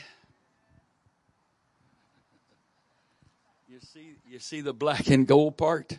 If you took a diagonal swath out of that, that's exactly what that flat, that that uh, snake looked like. Uh, as I said earlier, my dad got the Holy Ghost the next month, which was the answer to a prayer that had been prayed in 79. that was a prayer that was prayed in 52. But in 80, we prayed through 551 people.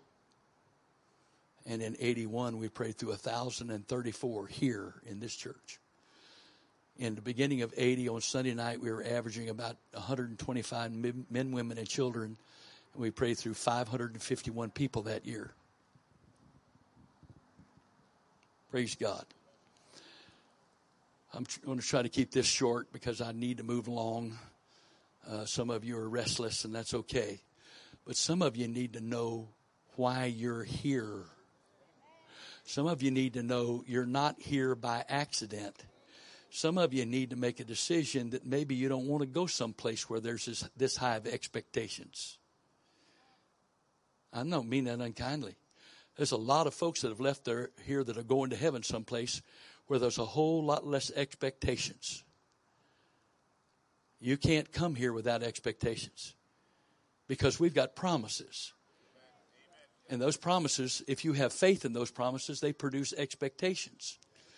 And since you can't be here and be just a an observer, a spectator, because it's negative for your soul, some folks can't stand the heat, so they get out of the kitchen.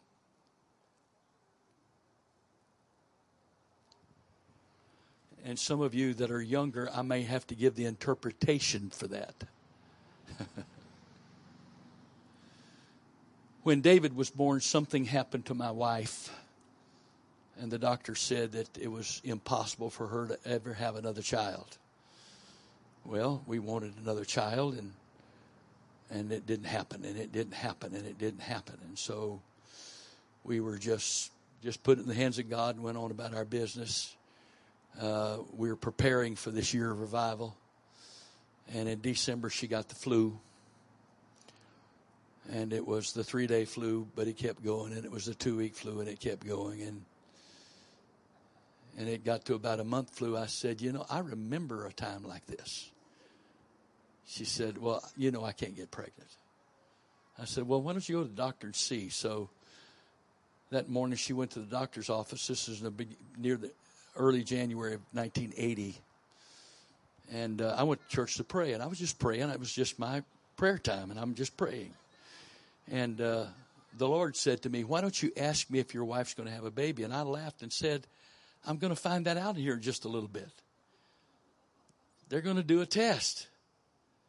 He said, I said, why don't you ask me if your wife's going to have a baby?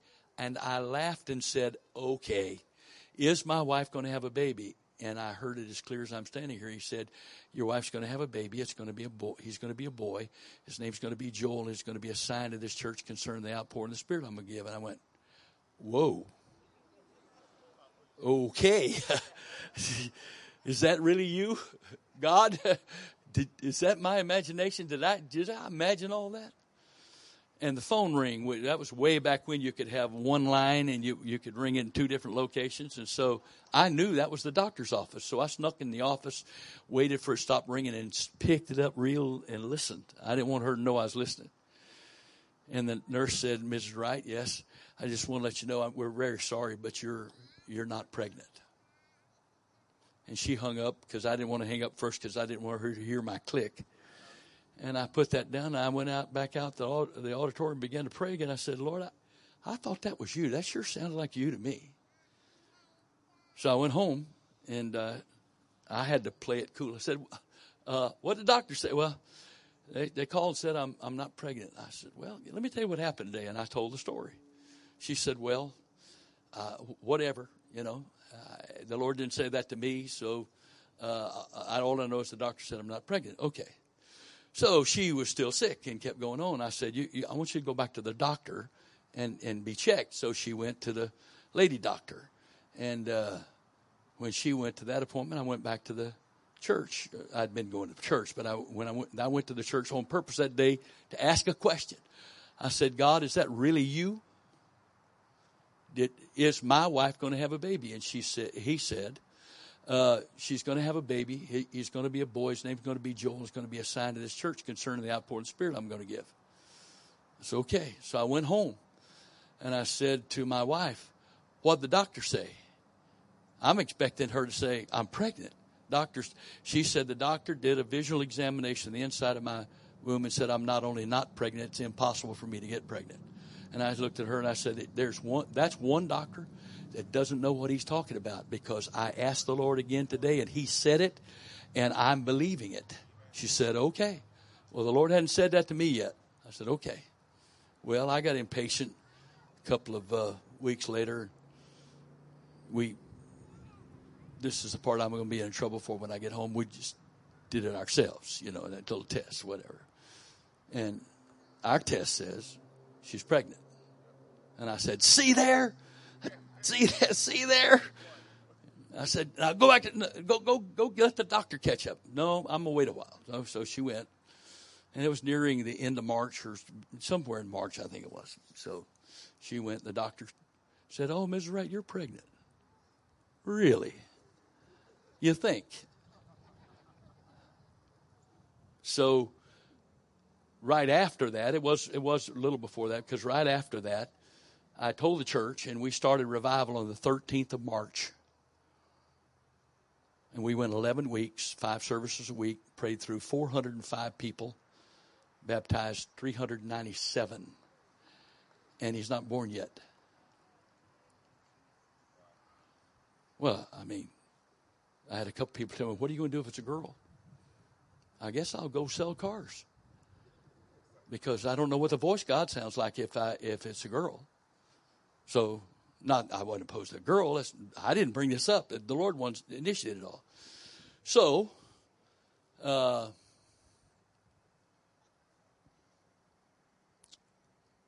we were on a church camping trip in August, uh, late July actually.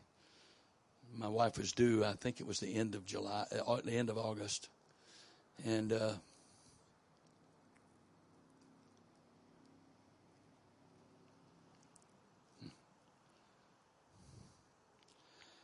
I'm in the woods praying, trying to get a little break where I can pray a little bit. And I, we, we've thought of every middle, middle name you can imagine. And I, I repented and said to God, if you had a first name, you got a second name. What is it? He said, name him Seth. And I said, who wants a kid named Seth? And he said, when you get home, look it up because I didn't travel with an iPad with all my Bibles on it. So when I got home, I looked up the word Seth, and it meant sprout, which is very rapid growth, and it was compensation. And compensation is that which is given uh, for service and that which is given in exchange for that which is given up. Well, he was late. And the doctor said, Well, we, we're going to have to do something here. It's going to get unsafe for you and him. So we went in on the 12th of September. That was the doctor's day. He told us to come that day. And he said, I'm going to in, induce labor. She got there. She was not in labor. We got there. She got checked in. And before they could induce labor, she started in labor right around 8 o'clock that morning. He was born exactly not 11:59 and 59 seconds, not 12 and 1 second. According to the birth certificate, he was born exactly at 12 noon on September the 12th, 1980, which was 10 years to the day since we had moved into town to start this church.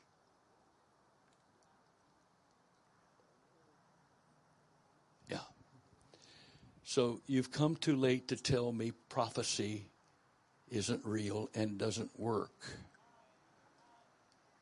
It, it, I don't remember if we had done it before then, but after that, because God made such a big deal about the 12th of September, from then on, we, we celebrated our church anniversaries on the 12th of September, not on the first weekend of April.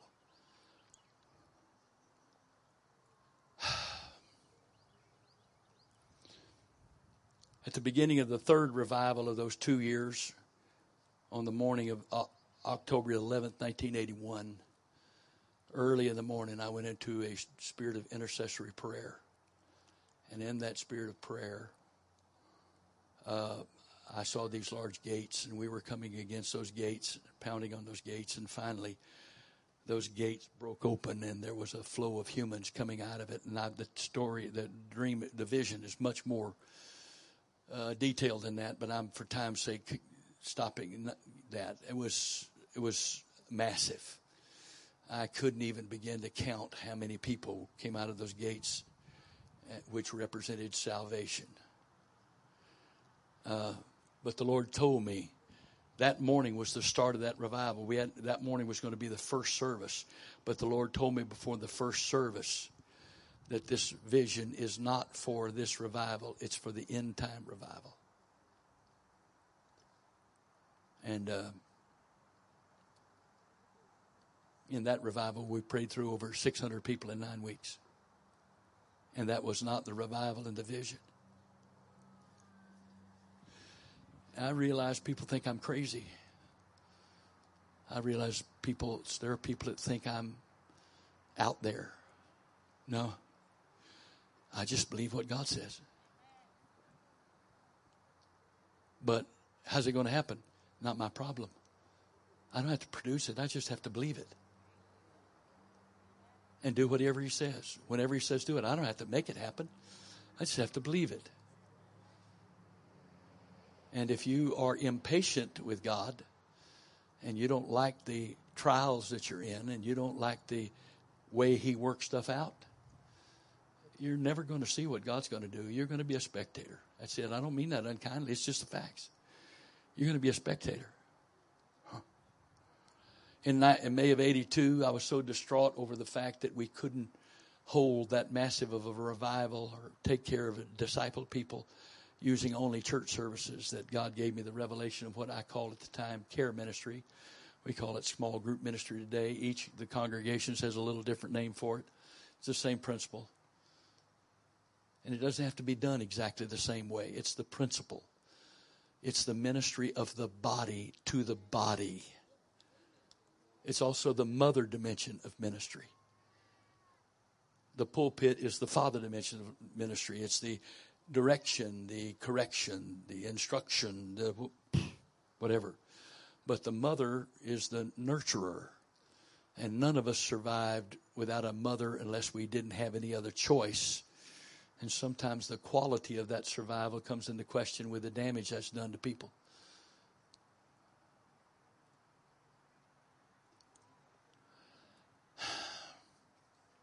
February of 84. God healed me of being molested when I was five. I was 38 years old. I'd suffered with shame for 33 years, didn't know what was wrong with me. But in February of 84, the Lord delivered me of all those wounds. And it began a ministry that is affecting people around the world to this day. It's just passed on and passed on and passed on, and people get healed, and they, they freely give, they freely give it, they freely receive, they freely give, it just goes on. And the Lord, the Lord did that in 1985, I took my first trip to Africa. And I, I prayed through 135 people by myself, 14 in two services that I tried to do traditionally, and 121 as a prayer line where I prayed for every single one of them myself. And I came home begging God to let me go to Africa because souls are souls and every soul is important to God. And and with the amount of effort I was having to do here, prayer and fasting to pray through 10 people, I, I believed I could pray through a thousand there. And a soul is a soul, and the blood was all shed for everybody equally. And this is what I'm telling God. And uh, he uh, finally had enough of it after two weeks and said to me, uh, I've sent the people to Africa that I wanted to go there. I sent you here. You've asked for great faith. I've given you great faith for revival in the Northeast, and I need great faith to have revival in the Northeast. And then he said, just a, a, a service or two after that. That wasn't in a service. I was actually in my car when he spoke that to me coming out of the southbound end of the old Baltimore tar, uh, Baltimore uh, tunnel. Uh, just coming out the end, look at when the Lord spoke that to me. Said, I gave you great faith for here. Don't presume you can do this anywhere. And then uh, a couple of Sunday nights later, the Lord said to me, I have called you to this city. This is my calling for you. I will send you many places in my will, but I will never change my calling. This is my calling for you. You will be, this will be your calling for the rest of your life. Don't ever ask me again to leave.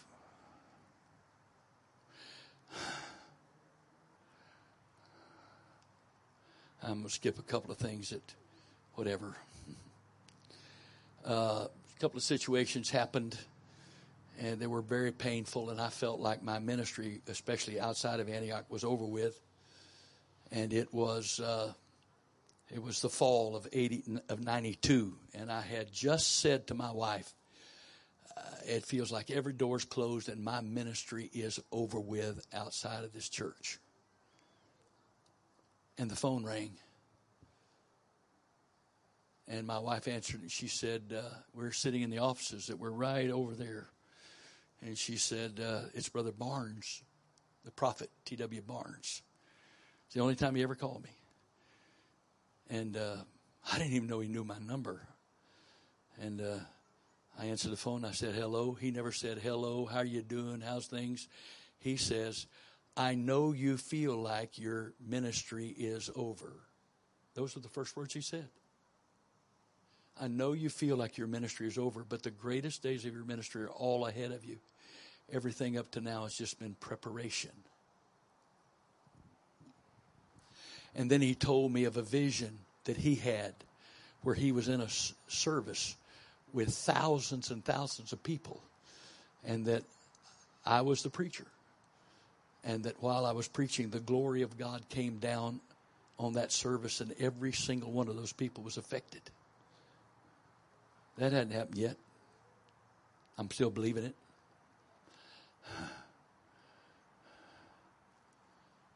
In February, on the night of February the 15th, 1993, the Lord gave me the revelation of shame. The revelation of the ministry of shame. There were about 25 people that got help that night that had never gotten help before. And between those two nights, there's some miracles sitting here right now of people that got healed on one of those two nights of stuff they had carried all their lives. That ministry has just spread. You can go on YouTube and watch seminars that have been taught on that, but there's people all over the world teaching it and don't even know where they heard it. Huh. In November 97, the Board of Trustees informed me that God had spoken to them. I was supposed to be a bishop. I said no. They said, then we're leaving. I said, What day you want to do it? They said, You said you were going to submit to us.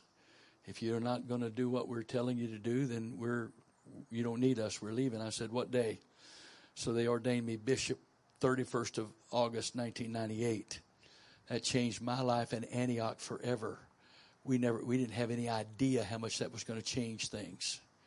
But then a in November of 98. That was November of 97. They said that. They ordained me in August of 98. In November of 98, during a MEAT meeting here, uh, MEAT was Ministers Experiencing Apostolic Truths. Uh, during a MEAT meeting, there was a prophet that prophesied to me and said, uh, the Lord said through him that I would live to see all of the promises of God come to pass, but that they were not going to happen through me. And then he said, And for your shame you shall have double. And the Lord said, 10% is mine. I'm giving you the second 10% for you. So, I don't, whether you believe that or not, he said it. I believe it. I don't know how it's going to happen. It's not my problem. I don't care if he doesn't fulfill it to the last moment before he says, Come up hither. but that's 20% of this county.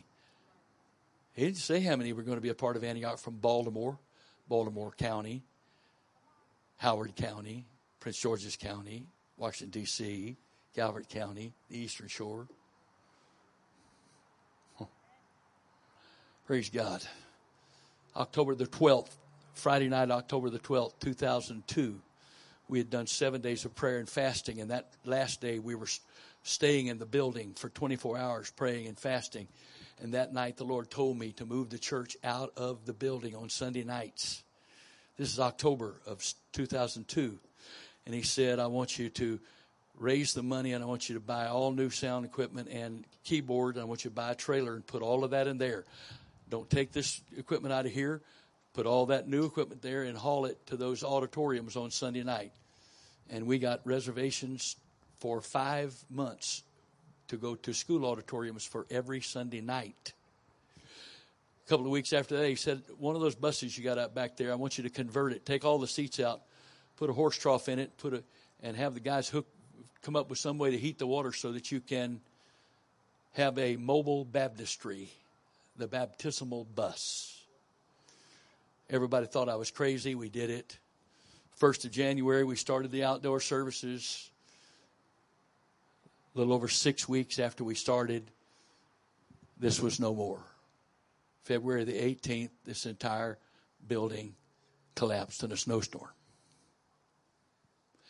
The only PA equipment we had was in a trailer. The only musical instruments we had were in a trailer. The only baptismal we had was in a bus. The bus is still back, sitting back there. If you'd like to see it, you don't believe it. And we already had some place to go for church services, and we were divided up into many different daughter works at the time on Sunday morning. The only, the only group that had to find some place to go on Sunday morning was the Arnold group, and the Knights of Columbus up the highway were kind enough to let us use their building.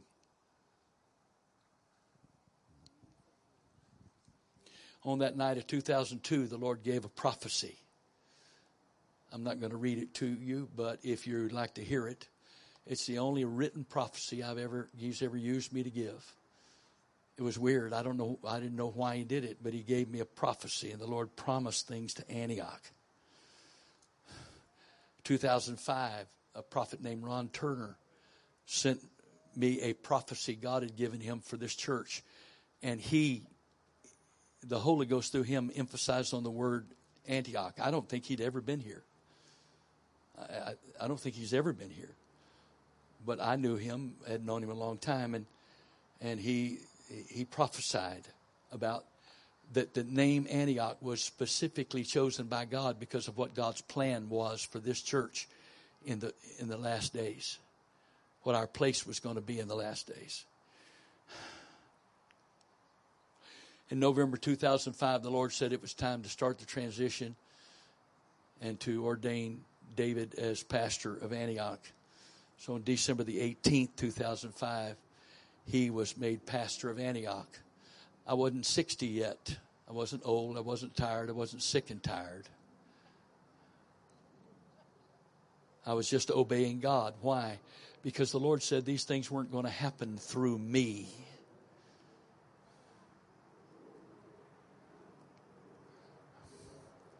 November 2011, the Lord said it was time for us to start two new congregations. No, excuse me. November, or June of 2009, I had a seven hour long, one day, I had a seven hour long angelic visitation. I kept waiting for him to leave, and I finally said, Lord, w- what is this? He said, This is a new angel I've sent to travel with you. I'm about to send you to nations. Two weeks later, I got a call from Brother Willoughby in Singapore to come there in September of 09 and teach shame. You can still find that seminar broken up into 40 10 minute sections, which is all YouTube would let you do from that. But from that meeting, I spent the next 10 years doing up to six nations a year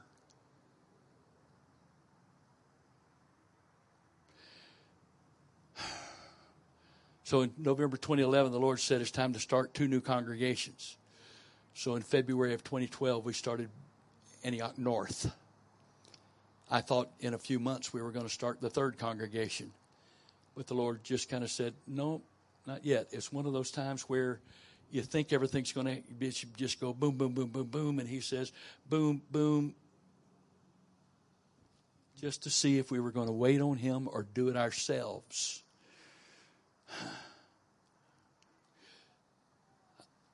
I'm not going to read this, but Brother Shelton called me in the spring of 2015. No, I, am going to read this one. I am. I'm going to read this one. He called me in the spring of 2015. It's short. I'm going to read it to you. He said, The Lord spoke to me concerning you and Antioch and the vision God had given you. He said that He had kept up with every dollar that you and Antioch had invested into the kingdom as He led you to he said that he had not only kept count of every dollar, but that he had counted it as seed to you and to Antioch. He said that every seed you had sown would produce a harvest as you needed it to. It wouldn't all come in at the same time, but, but that because you had never stopped sowing the harvest would always be there. He said you didn't have to ask for harvest but simply to guard it, protect it, water it, and keep it. He said, You had always said yes with the seed, and He would always say yes to the harvest.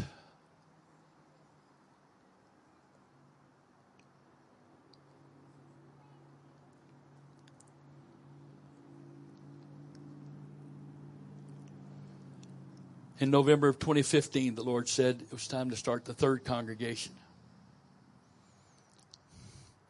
The person that I had thought was going to start that congregation, I went to them and they said, I'm tired. I don't, I don't believe I'm supposed to do this. And I said, You sure? Because you're the man up, and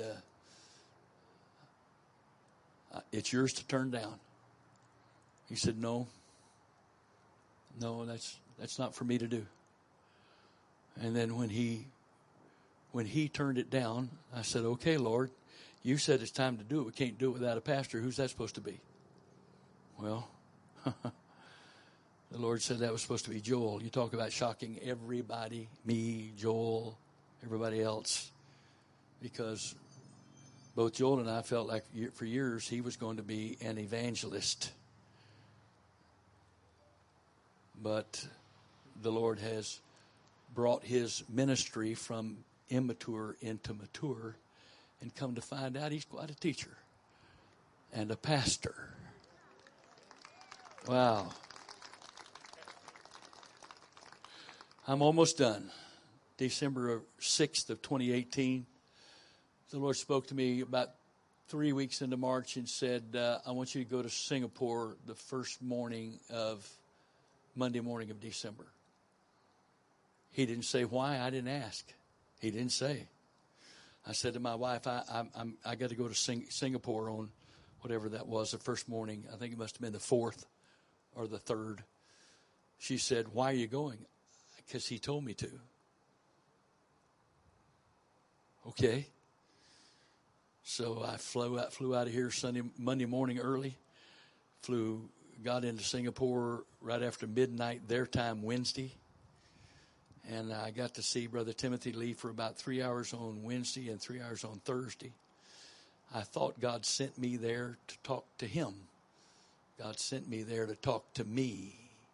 And he wasn't going to talk to me till I proved I would do what he said for me to do without him explaining it.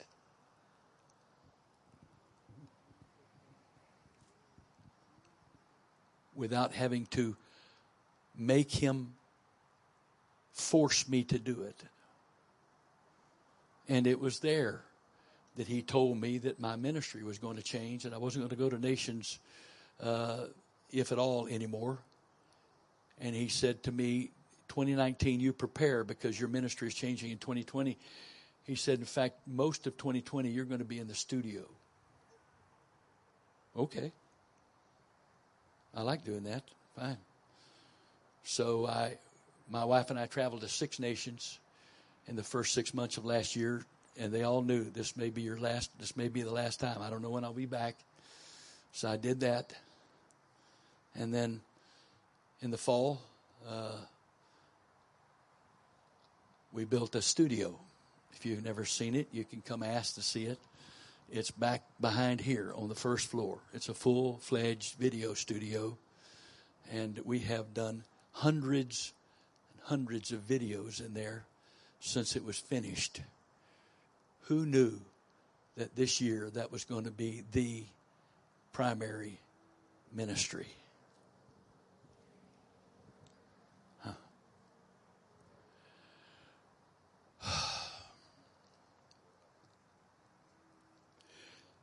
But then something started changing. The Lord sent me to Singapore in December of 2018, and I didn't know He was going to prepare for 2021 in October of 2019. But in October of 2019, I was preaching one night for a church. And the pastor or the bishop there is an apostle of God, and he told his whole church in introducing me that night to speak that God had showed him that I was called of God to be the following for the church, for the church. And I'm reading from Jeremiah chapter 1, verses 7 through 10. But the Lord said unto me, Say not, I am a child, for thou shalt go to all that I shall send thee, and whatsoever I command thee, thou shalt speak. Be not afraid of their faces for I am with thee to deliver thee, saith the Lord. Then the Lord put forth his hand and touched my mouth. And the Lord said unto me, Behold, I have put my words in thy mouth.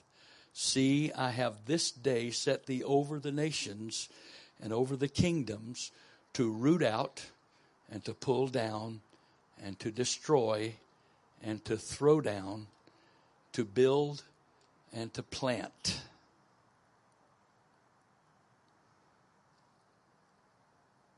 Those aren't my words. I'm not the one that claimed them for me. This apostle of God said God told him that those were things he was going to do through me. And some of you here in that last verse can say, What's new? Right? But, uh, whatever. So then, in July of 2020, the Lord began to speak to me repeatedly all month that he, as he sent me to the nations, he was now sending me to my people, this country. He said that my wife and I would be traveling two to th- three weeks a month to the places that he would tell me to go for the purpose of being his conduit for apostolic ministry. He said that I was to only go specifically where he would send me because he was not going to allow me to do what man asked me to do. I would only be allowed to do what he told me to do and to say only what he was sending me to say. And that begins the 1st of January 2021. Why? Because I'm still going to be the Bishop of Antioch I'm still going to be the board chairman of the board of trustees. I'm still going to be the chairman of the executive council. But my absence is going to provide more room for the congregational pastors to lead as God leads them. Now, I've got something to pray at the end of the service tomorrow night, and I'm not going to tell you what it is now, but God is going to do something in this church. And all this carnality of comparing ourselves among ourselves and measuring ourselves by ourselves, that is, the, the Bible is very kind. It says it's not wise. I'm going to be not as kind as the Bible. It's foolishness. First of all, if you believe that any of these congregations are doing anything, anything without my knowledge, and that I am not ready to step in and do whatever God tells me to do with anybody. You don't know me and you don't know my relationship with God. I fear God and nobody else. I don't fear any outcome from me obeying God. Because if He speaks to me and I do what He says, whatever the outcome is, He knew about it in advance and it's His problem. I told you that the vision was that these churches were going to look different on the front, but they would be joined down the sides. Antioch Central is what Antioch Central is supposed to be. Antioch Central is doing what Antioch Central is supposed to do. Period. Antioch North is doing what Antioch North is supposed to do, and Antioch North is being who Antioch North is supposed to be. Period. And Antioch West is doing what Antioch West is supposed to be, uh, do, and they're being who they're supposed to be. The Bible says we should be all things to all men, that by all means we might win some. You should be at peace where God put you and participate with how God is leading the congregation that you're a part of. He is going to fulfill his promises. And we may use three totally different methods in the direction of God, at the direction of God to do that. There are people out there, they just aren't going to be saved without a church service. That's it, period. And some of you I'm worried about because some of you haven't done so well without church services.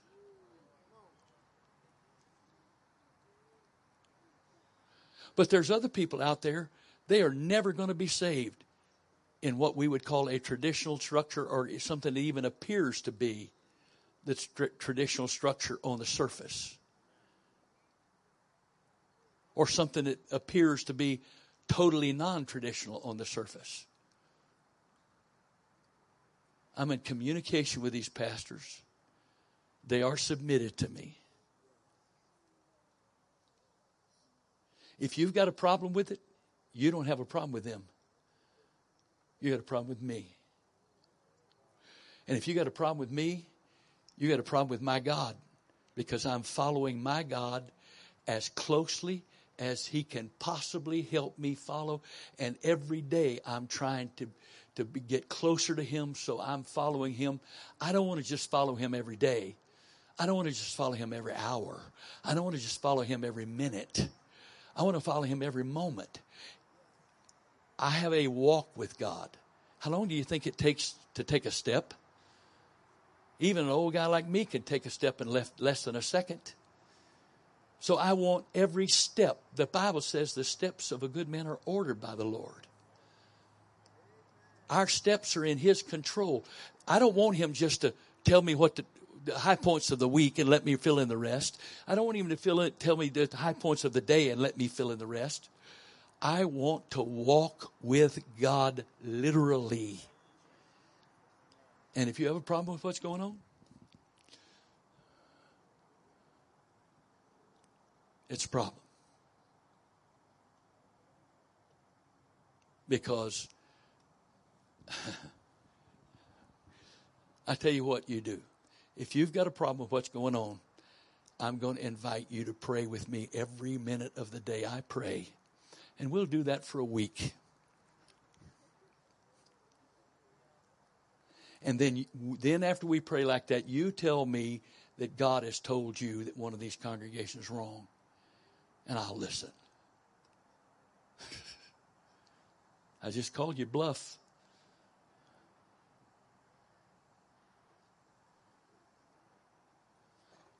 God has made promises here that I've given my whole life to see fulfilled. And the most difficult thing I think He's ever said to me in my life was that I would live to see them happen.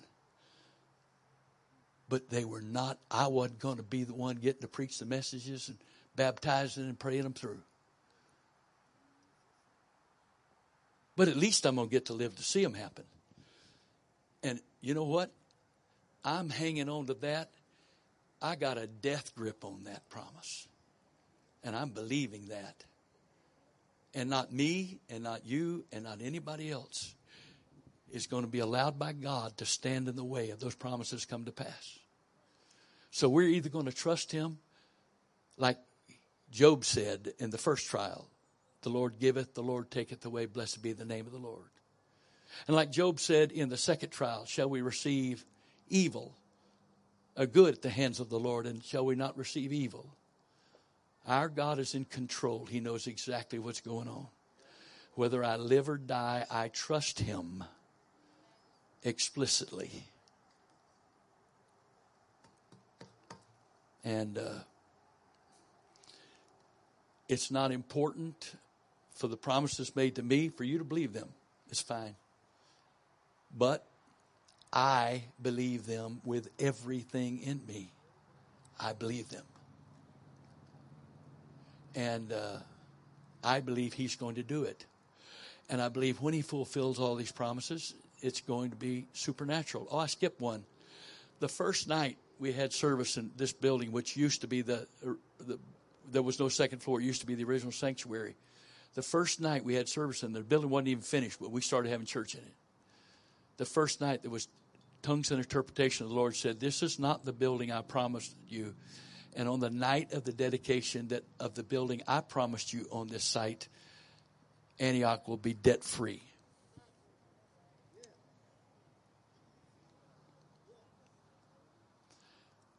Now, I realize for some, you haven't known him very long. And you're still in uh, the growing phase of faith.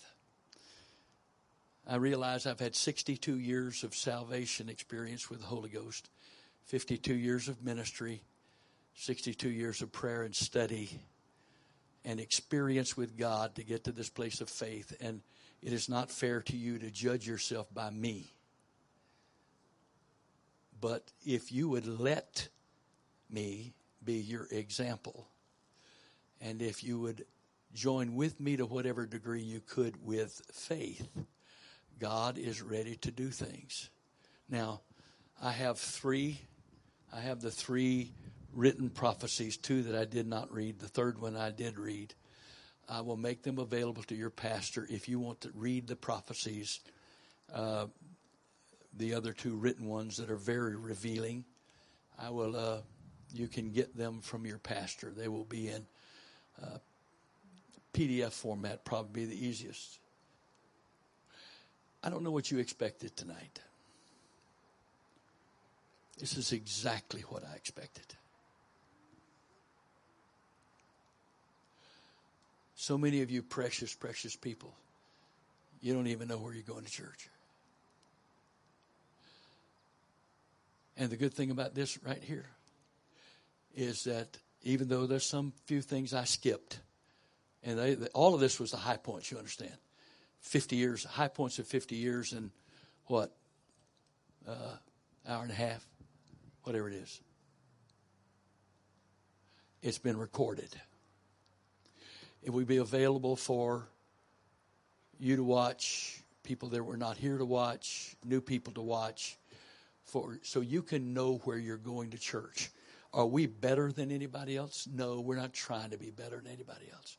We more spiritual than anybody else? We're not measuring ourselves among ourselves. We're not comparing ourselves with others. We're just trying to, we're measuring ourselves by what God has said to us. And we're comparing ourselves to what God has said to us. And we want to see what God has said to us come to pass. Now, I'm going to say this to you. I realize there's some folks that weren't comfortable coming and they're watching this online fine. I'm saying this to everybody connected with Antioch, directly and indirectly. There are people during this year that have been, become faithful, committed participants with Antioch from most every continent. And you just don't know about that yet. I'm not exaggerating. It's not my testimonies to tell. But there are people that are committed to this church, to be a part of this. Not because, again, I didn't make this choice. This is not what I wanted to do. God sent me here. God sent her here. God sent us here by His choice. And what He has said here and what He has done here is all on His choice. If you're here, He chose you to be a part of this. He has a place for you here. God has a place for you here. You may ask yourself, I don't know what I can do here. You give yourself completely to God, and He might shock you with what He's able to do through you if you just give Him the chance to do that. Young, old, married, single, it doesn't make any difference. God has a unique place for every single one of us in His body, in His plan. Now, if the day comes that there's just too much expectation here and you want to go to some other church that preaches the truth, we will pray for you and bless you in your going.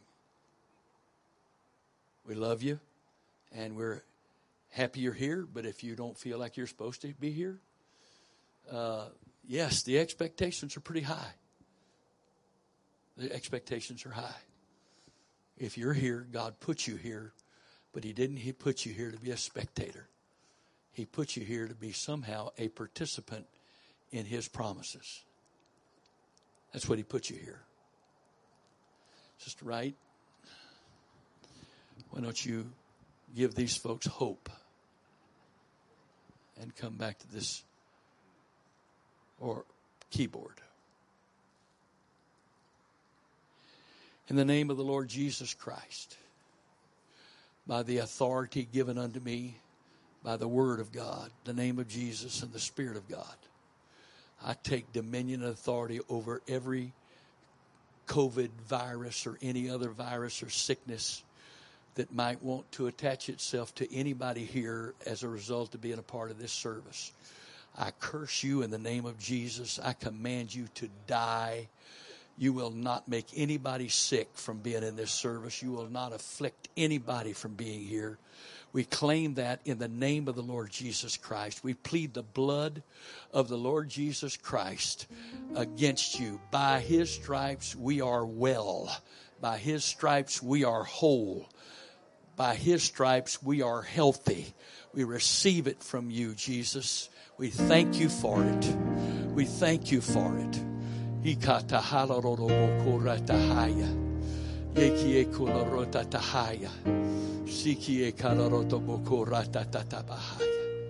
We're not going to pray one for another tonight. We're going to just, just for another moment or two. It's uh, 622. We don't have to put anything away tonight, I don't think. And we've got another moment or two here before we're going to go. But would you just would you just close your eyes and and just get your your your mind, your soul, your spirit tuned into God. As Sister Wright uh, begins to sing, and it's and we we tune our spirits into God so that we can listen to the voice of the Lord speak to us, so He can give us direction, so He can give us instruction. Do you know how many how many people out there that used to be a part of this church that lost their way? And, and, and they're just waiting for somebody to love them enough just to say, hey, uh, we love you. We'd, we'd be happy. We'd be thrilled to have you come home. You, you know how many people are out, out there like that? In Jesus' name. They're children of God. They've been a part of this family. This family wants to welcome them home. If, if the Lord just gave us a significant number of those folks, this parking lot would be crammed full right now. And not, that wouldn't even be all of them again at the expense of some considering it hyperbole or exaggeration. In the 50 years of this church, there have been in excess of 5,000 people that have received the Holy Ghost the first time or come here. They were backslidden when they came and they prayed back through here. I'm not talking about people that backslid from here and came back here, but the Lord has done that. Can you think of just the ones that still live in Maryland and D.C.? If, if God just gave us even half of them, how many people would be here? And the, you know the beauty of backsliders? They already know something about Jesus. They already know something about the Word. They've already they've already spent time in prayer and learned something about that. None of this is really weird or strange to them. It might it might still be a little bit, but it's God. And God wants to do that. And His love is so great, He's able to reach anybody. He's able to do that if we would just believe Him. Open our hearts and our minds to the Lord, bringing people home. In Jesus' name. For those of you that at North and uh, West, uh, or at North and Central, back here near the back is our beloved brother, John Lombardo. Praise God. He has been doing phenomenal all year. And right down here on the front, came back last Sunday, is our beloved brother Bert Rue. This is his second service. We're so happy to see you, brother Rue. We're so happy to see you. Welcome home. Welcome home. We're happy to have you. And his wife, we're happy to have you. God bless you. Amen. And there may be others here I'm missing. It's hard to see and all of that, but we're glad to have all of you. We're glad to have all of you. And all of you that couldn't make it or wasn't comfortable coming, God bless you. We're happy to have all of you. But the Lord, the Lord wants to do something. Could you just for a moment or two just pray and in your own words say, the Lord, here, here I am. Take me, Lord. Use me. Whatever place you have for me, give me your grace that I would surrender and submit myself to you to do your will and not mine. Your will and not mine. Your will and not mine. Your will and not mine, Jesus. Your will and not mine. Your will and not mine. In Jesus' name. In Jesus' name. Praise God. Praise God. Which one do we sing?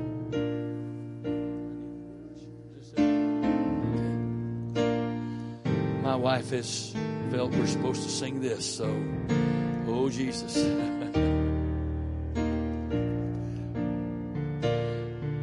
There's a lighthouse on the hillside that overlooks life's seas. When I'm tossed, it sends out a light that I might And the light that shines in darkness now will safely lead me home. If it was for that old lighthouse,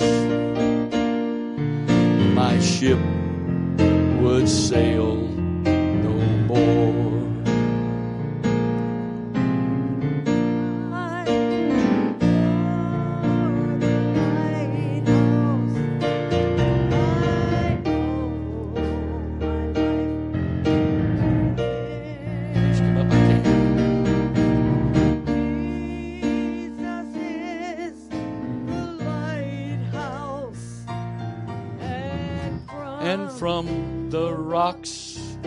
Of sin. He has shown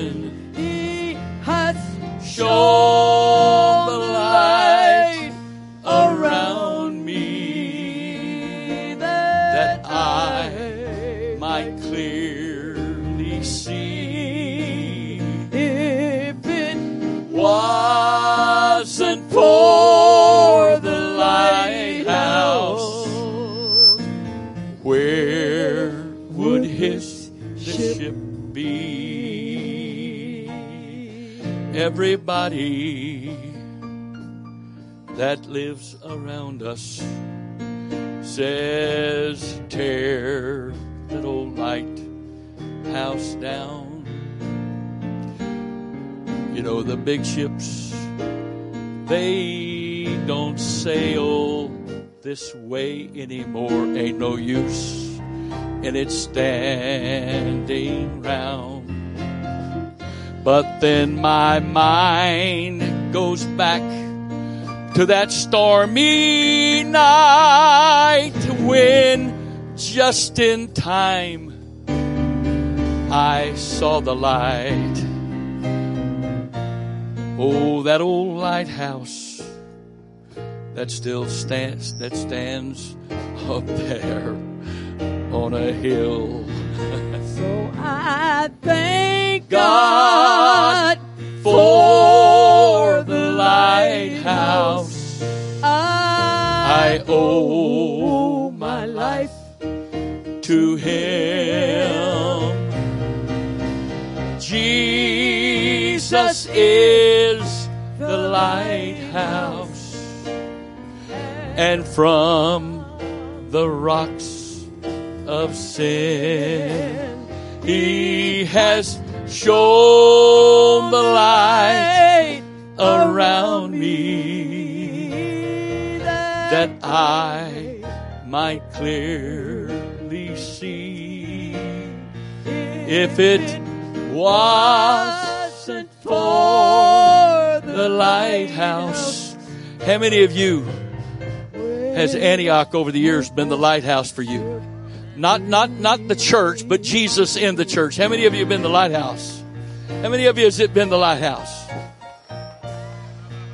That kept you off the rocks, that showed you the way. Not the, not us, the people, but God in and through us. Come on.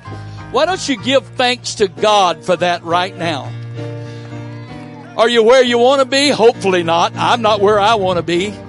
Are we where we need to be? Probably not, but I'm not where I used to be, and I'm on my way to where I'm going to be in God. Come on, we need to give thanks to God for that right now. In the name of Jesus. In the name of Jesus. In the name of Jesus. Praise God. Hallelujah, hallelujah, hallelujah. Praise God, praise God. Thank you, Jesus. Thank you, Jesus. Praise God. I'm going to ask Pastor Wright, David Wright, to come and give you any last minute instructions here before you dismiss about leaving and also for tomorrow night. The three congregations will have church. Uh, sir, uh, your, you will do your regular Sunday morning ministry and then we'll meet back here at four tomorrow evening in Jesus' name.